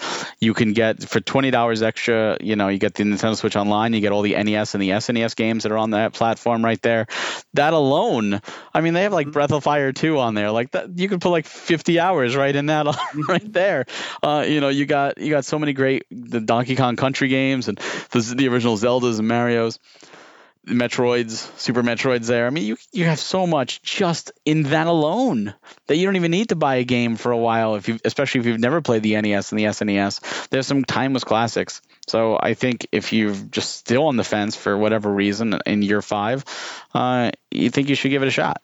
And if there's nothing that that's come out on the Switch that interests you, everything else, you know, is on the other systems, that's okay too not every platform is for everybody. Not every game is for everybody. Mm-hmm. You should absolutely play the things you enjoy. And if that's Fortnite, or you know, and that's what you're just play Fortnite and you're completely happy, you know what? That is awesome because it's it's it takes those moments of joy that we have so few and far between in this world and you harness it so play what you enjoy enjoy what you enjoy but if you haven't given the switch a chance by this point i think you should at least take a look at it Mm-hmm. For sure. I I agree with everything you guys just said. Um, well, uh, Barry, it has been a pleasure. Uh, uh I want to thank you again for for coming on with us. Um, Absolutely, the honor's been mine. well, thank you. Uh, thank is you so there much. anything that you um want to plug? I know we talked about your your various podcasts earlier, uh, but uh, do you have anything that you want to want to plug specifically? Uh, nothing specific, but uh, you know, if you are on Twitter, uh, you could find me at Hawk Hellfire. Uh, I'm always there. I'm just love to chat, love to talk video games. Um, I'm quite active there. Um, on Facebook, uh, and on YouTube, you could find me at Nintendo Fuse, where you could find our podcast every other Tuesdays at 8:30 p.m. We go live, uh, as well as a bunch of other shows. Like, like I said, like industry, we do industry talk, where I talk with different people in the industry, uh, as well as uh, you know, our just our game chat reviews and a bunch of other fun videos. Um, the Switchmania Playcast, you could also find that on all different platforms um, where you know anything you can do podcast. Same with the Nintendo Fuse podcast, so you could hear me both places there. And of course, PremiumEditionGames.com, where you can absolutely pick up our first two titles, Super Blood Hockey and Pigeon Dev Games Collection. They are still in stock as of this recording, but they are selling out. And uh, I just say stay tuned. Uh, we do have a newsletter you can sign up for. There's a Discord, uh, and uh, you know we will have more to discuss on future titles, including a robot name Fight soon. Awesome. Awesome. Awesome. Awesome. I did just follow you on Twitter. Oh, well, now I have to follow you back. So there we go. well, yeah, there we go. Um, gotcha. Speaking of that, as always, you can find us on social media for all things Culture Pop Hunting Pixels and the Culture Pop family of content. You can find Hunting Pixels on Twitter. Uh, actually, hang on before I before I go into this. I am very bad about running all of these social media sites except for Instagram, which I've been fairly consistent.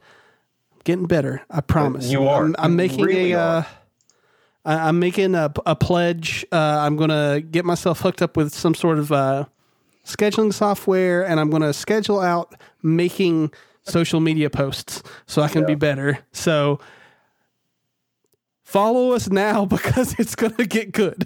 I need I need to set up the because I know you're not going to do it because I know you don't. You're not going to mess. I'm not. I'm not touching TikTok. No, sir. it's not happening. I dude, I, I, I wasn't gonna do it either until I started getting uh, until I got like a hundred thousand views on, on a stupid little video in like twenty in like not twenty minutes. That's that's not true. Um, but in like the span of like five or six hours, and then I was like, okay, rolling with this. So I, Well- there's gonna be a hunting hunting pixels TikTok uh, one, soon. I have the spirit of like a, a 97 year old man, so That is not true. something that I will be touching. um, but yeah, so you can find Hunted Pixels on Twitter at Pixels Hunting and on Instagram at hunting underscore pixels CB. Uh, I am personally on Twitter at the BebopMan182 and on Instagram at BebopMan182.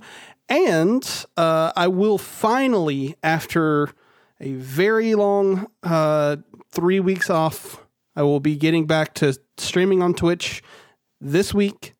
Uh, and I'll be starting my uh, my PS1 playthrough. So we're going to start with Metal Gear, and then we'll go from there. Um, so, uh, Dylan, who is not with us tonight, uh, you can find him on Twitter at omdizzy, on Instagram at omdizzytv, and he he's probably gone now, but he was streaming earlier on Twitch at omdizzy.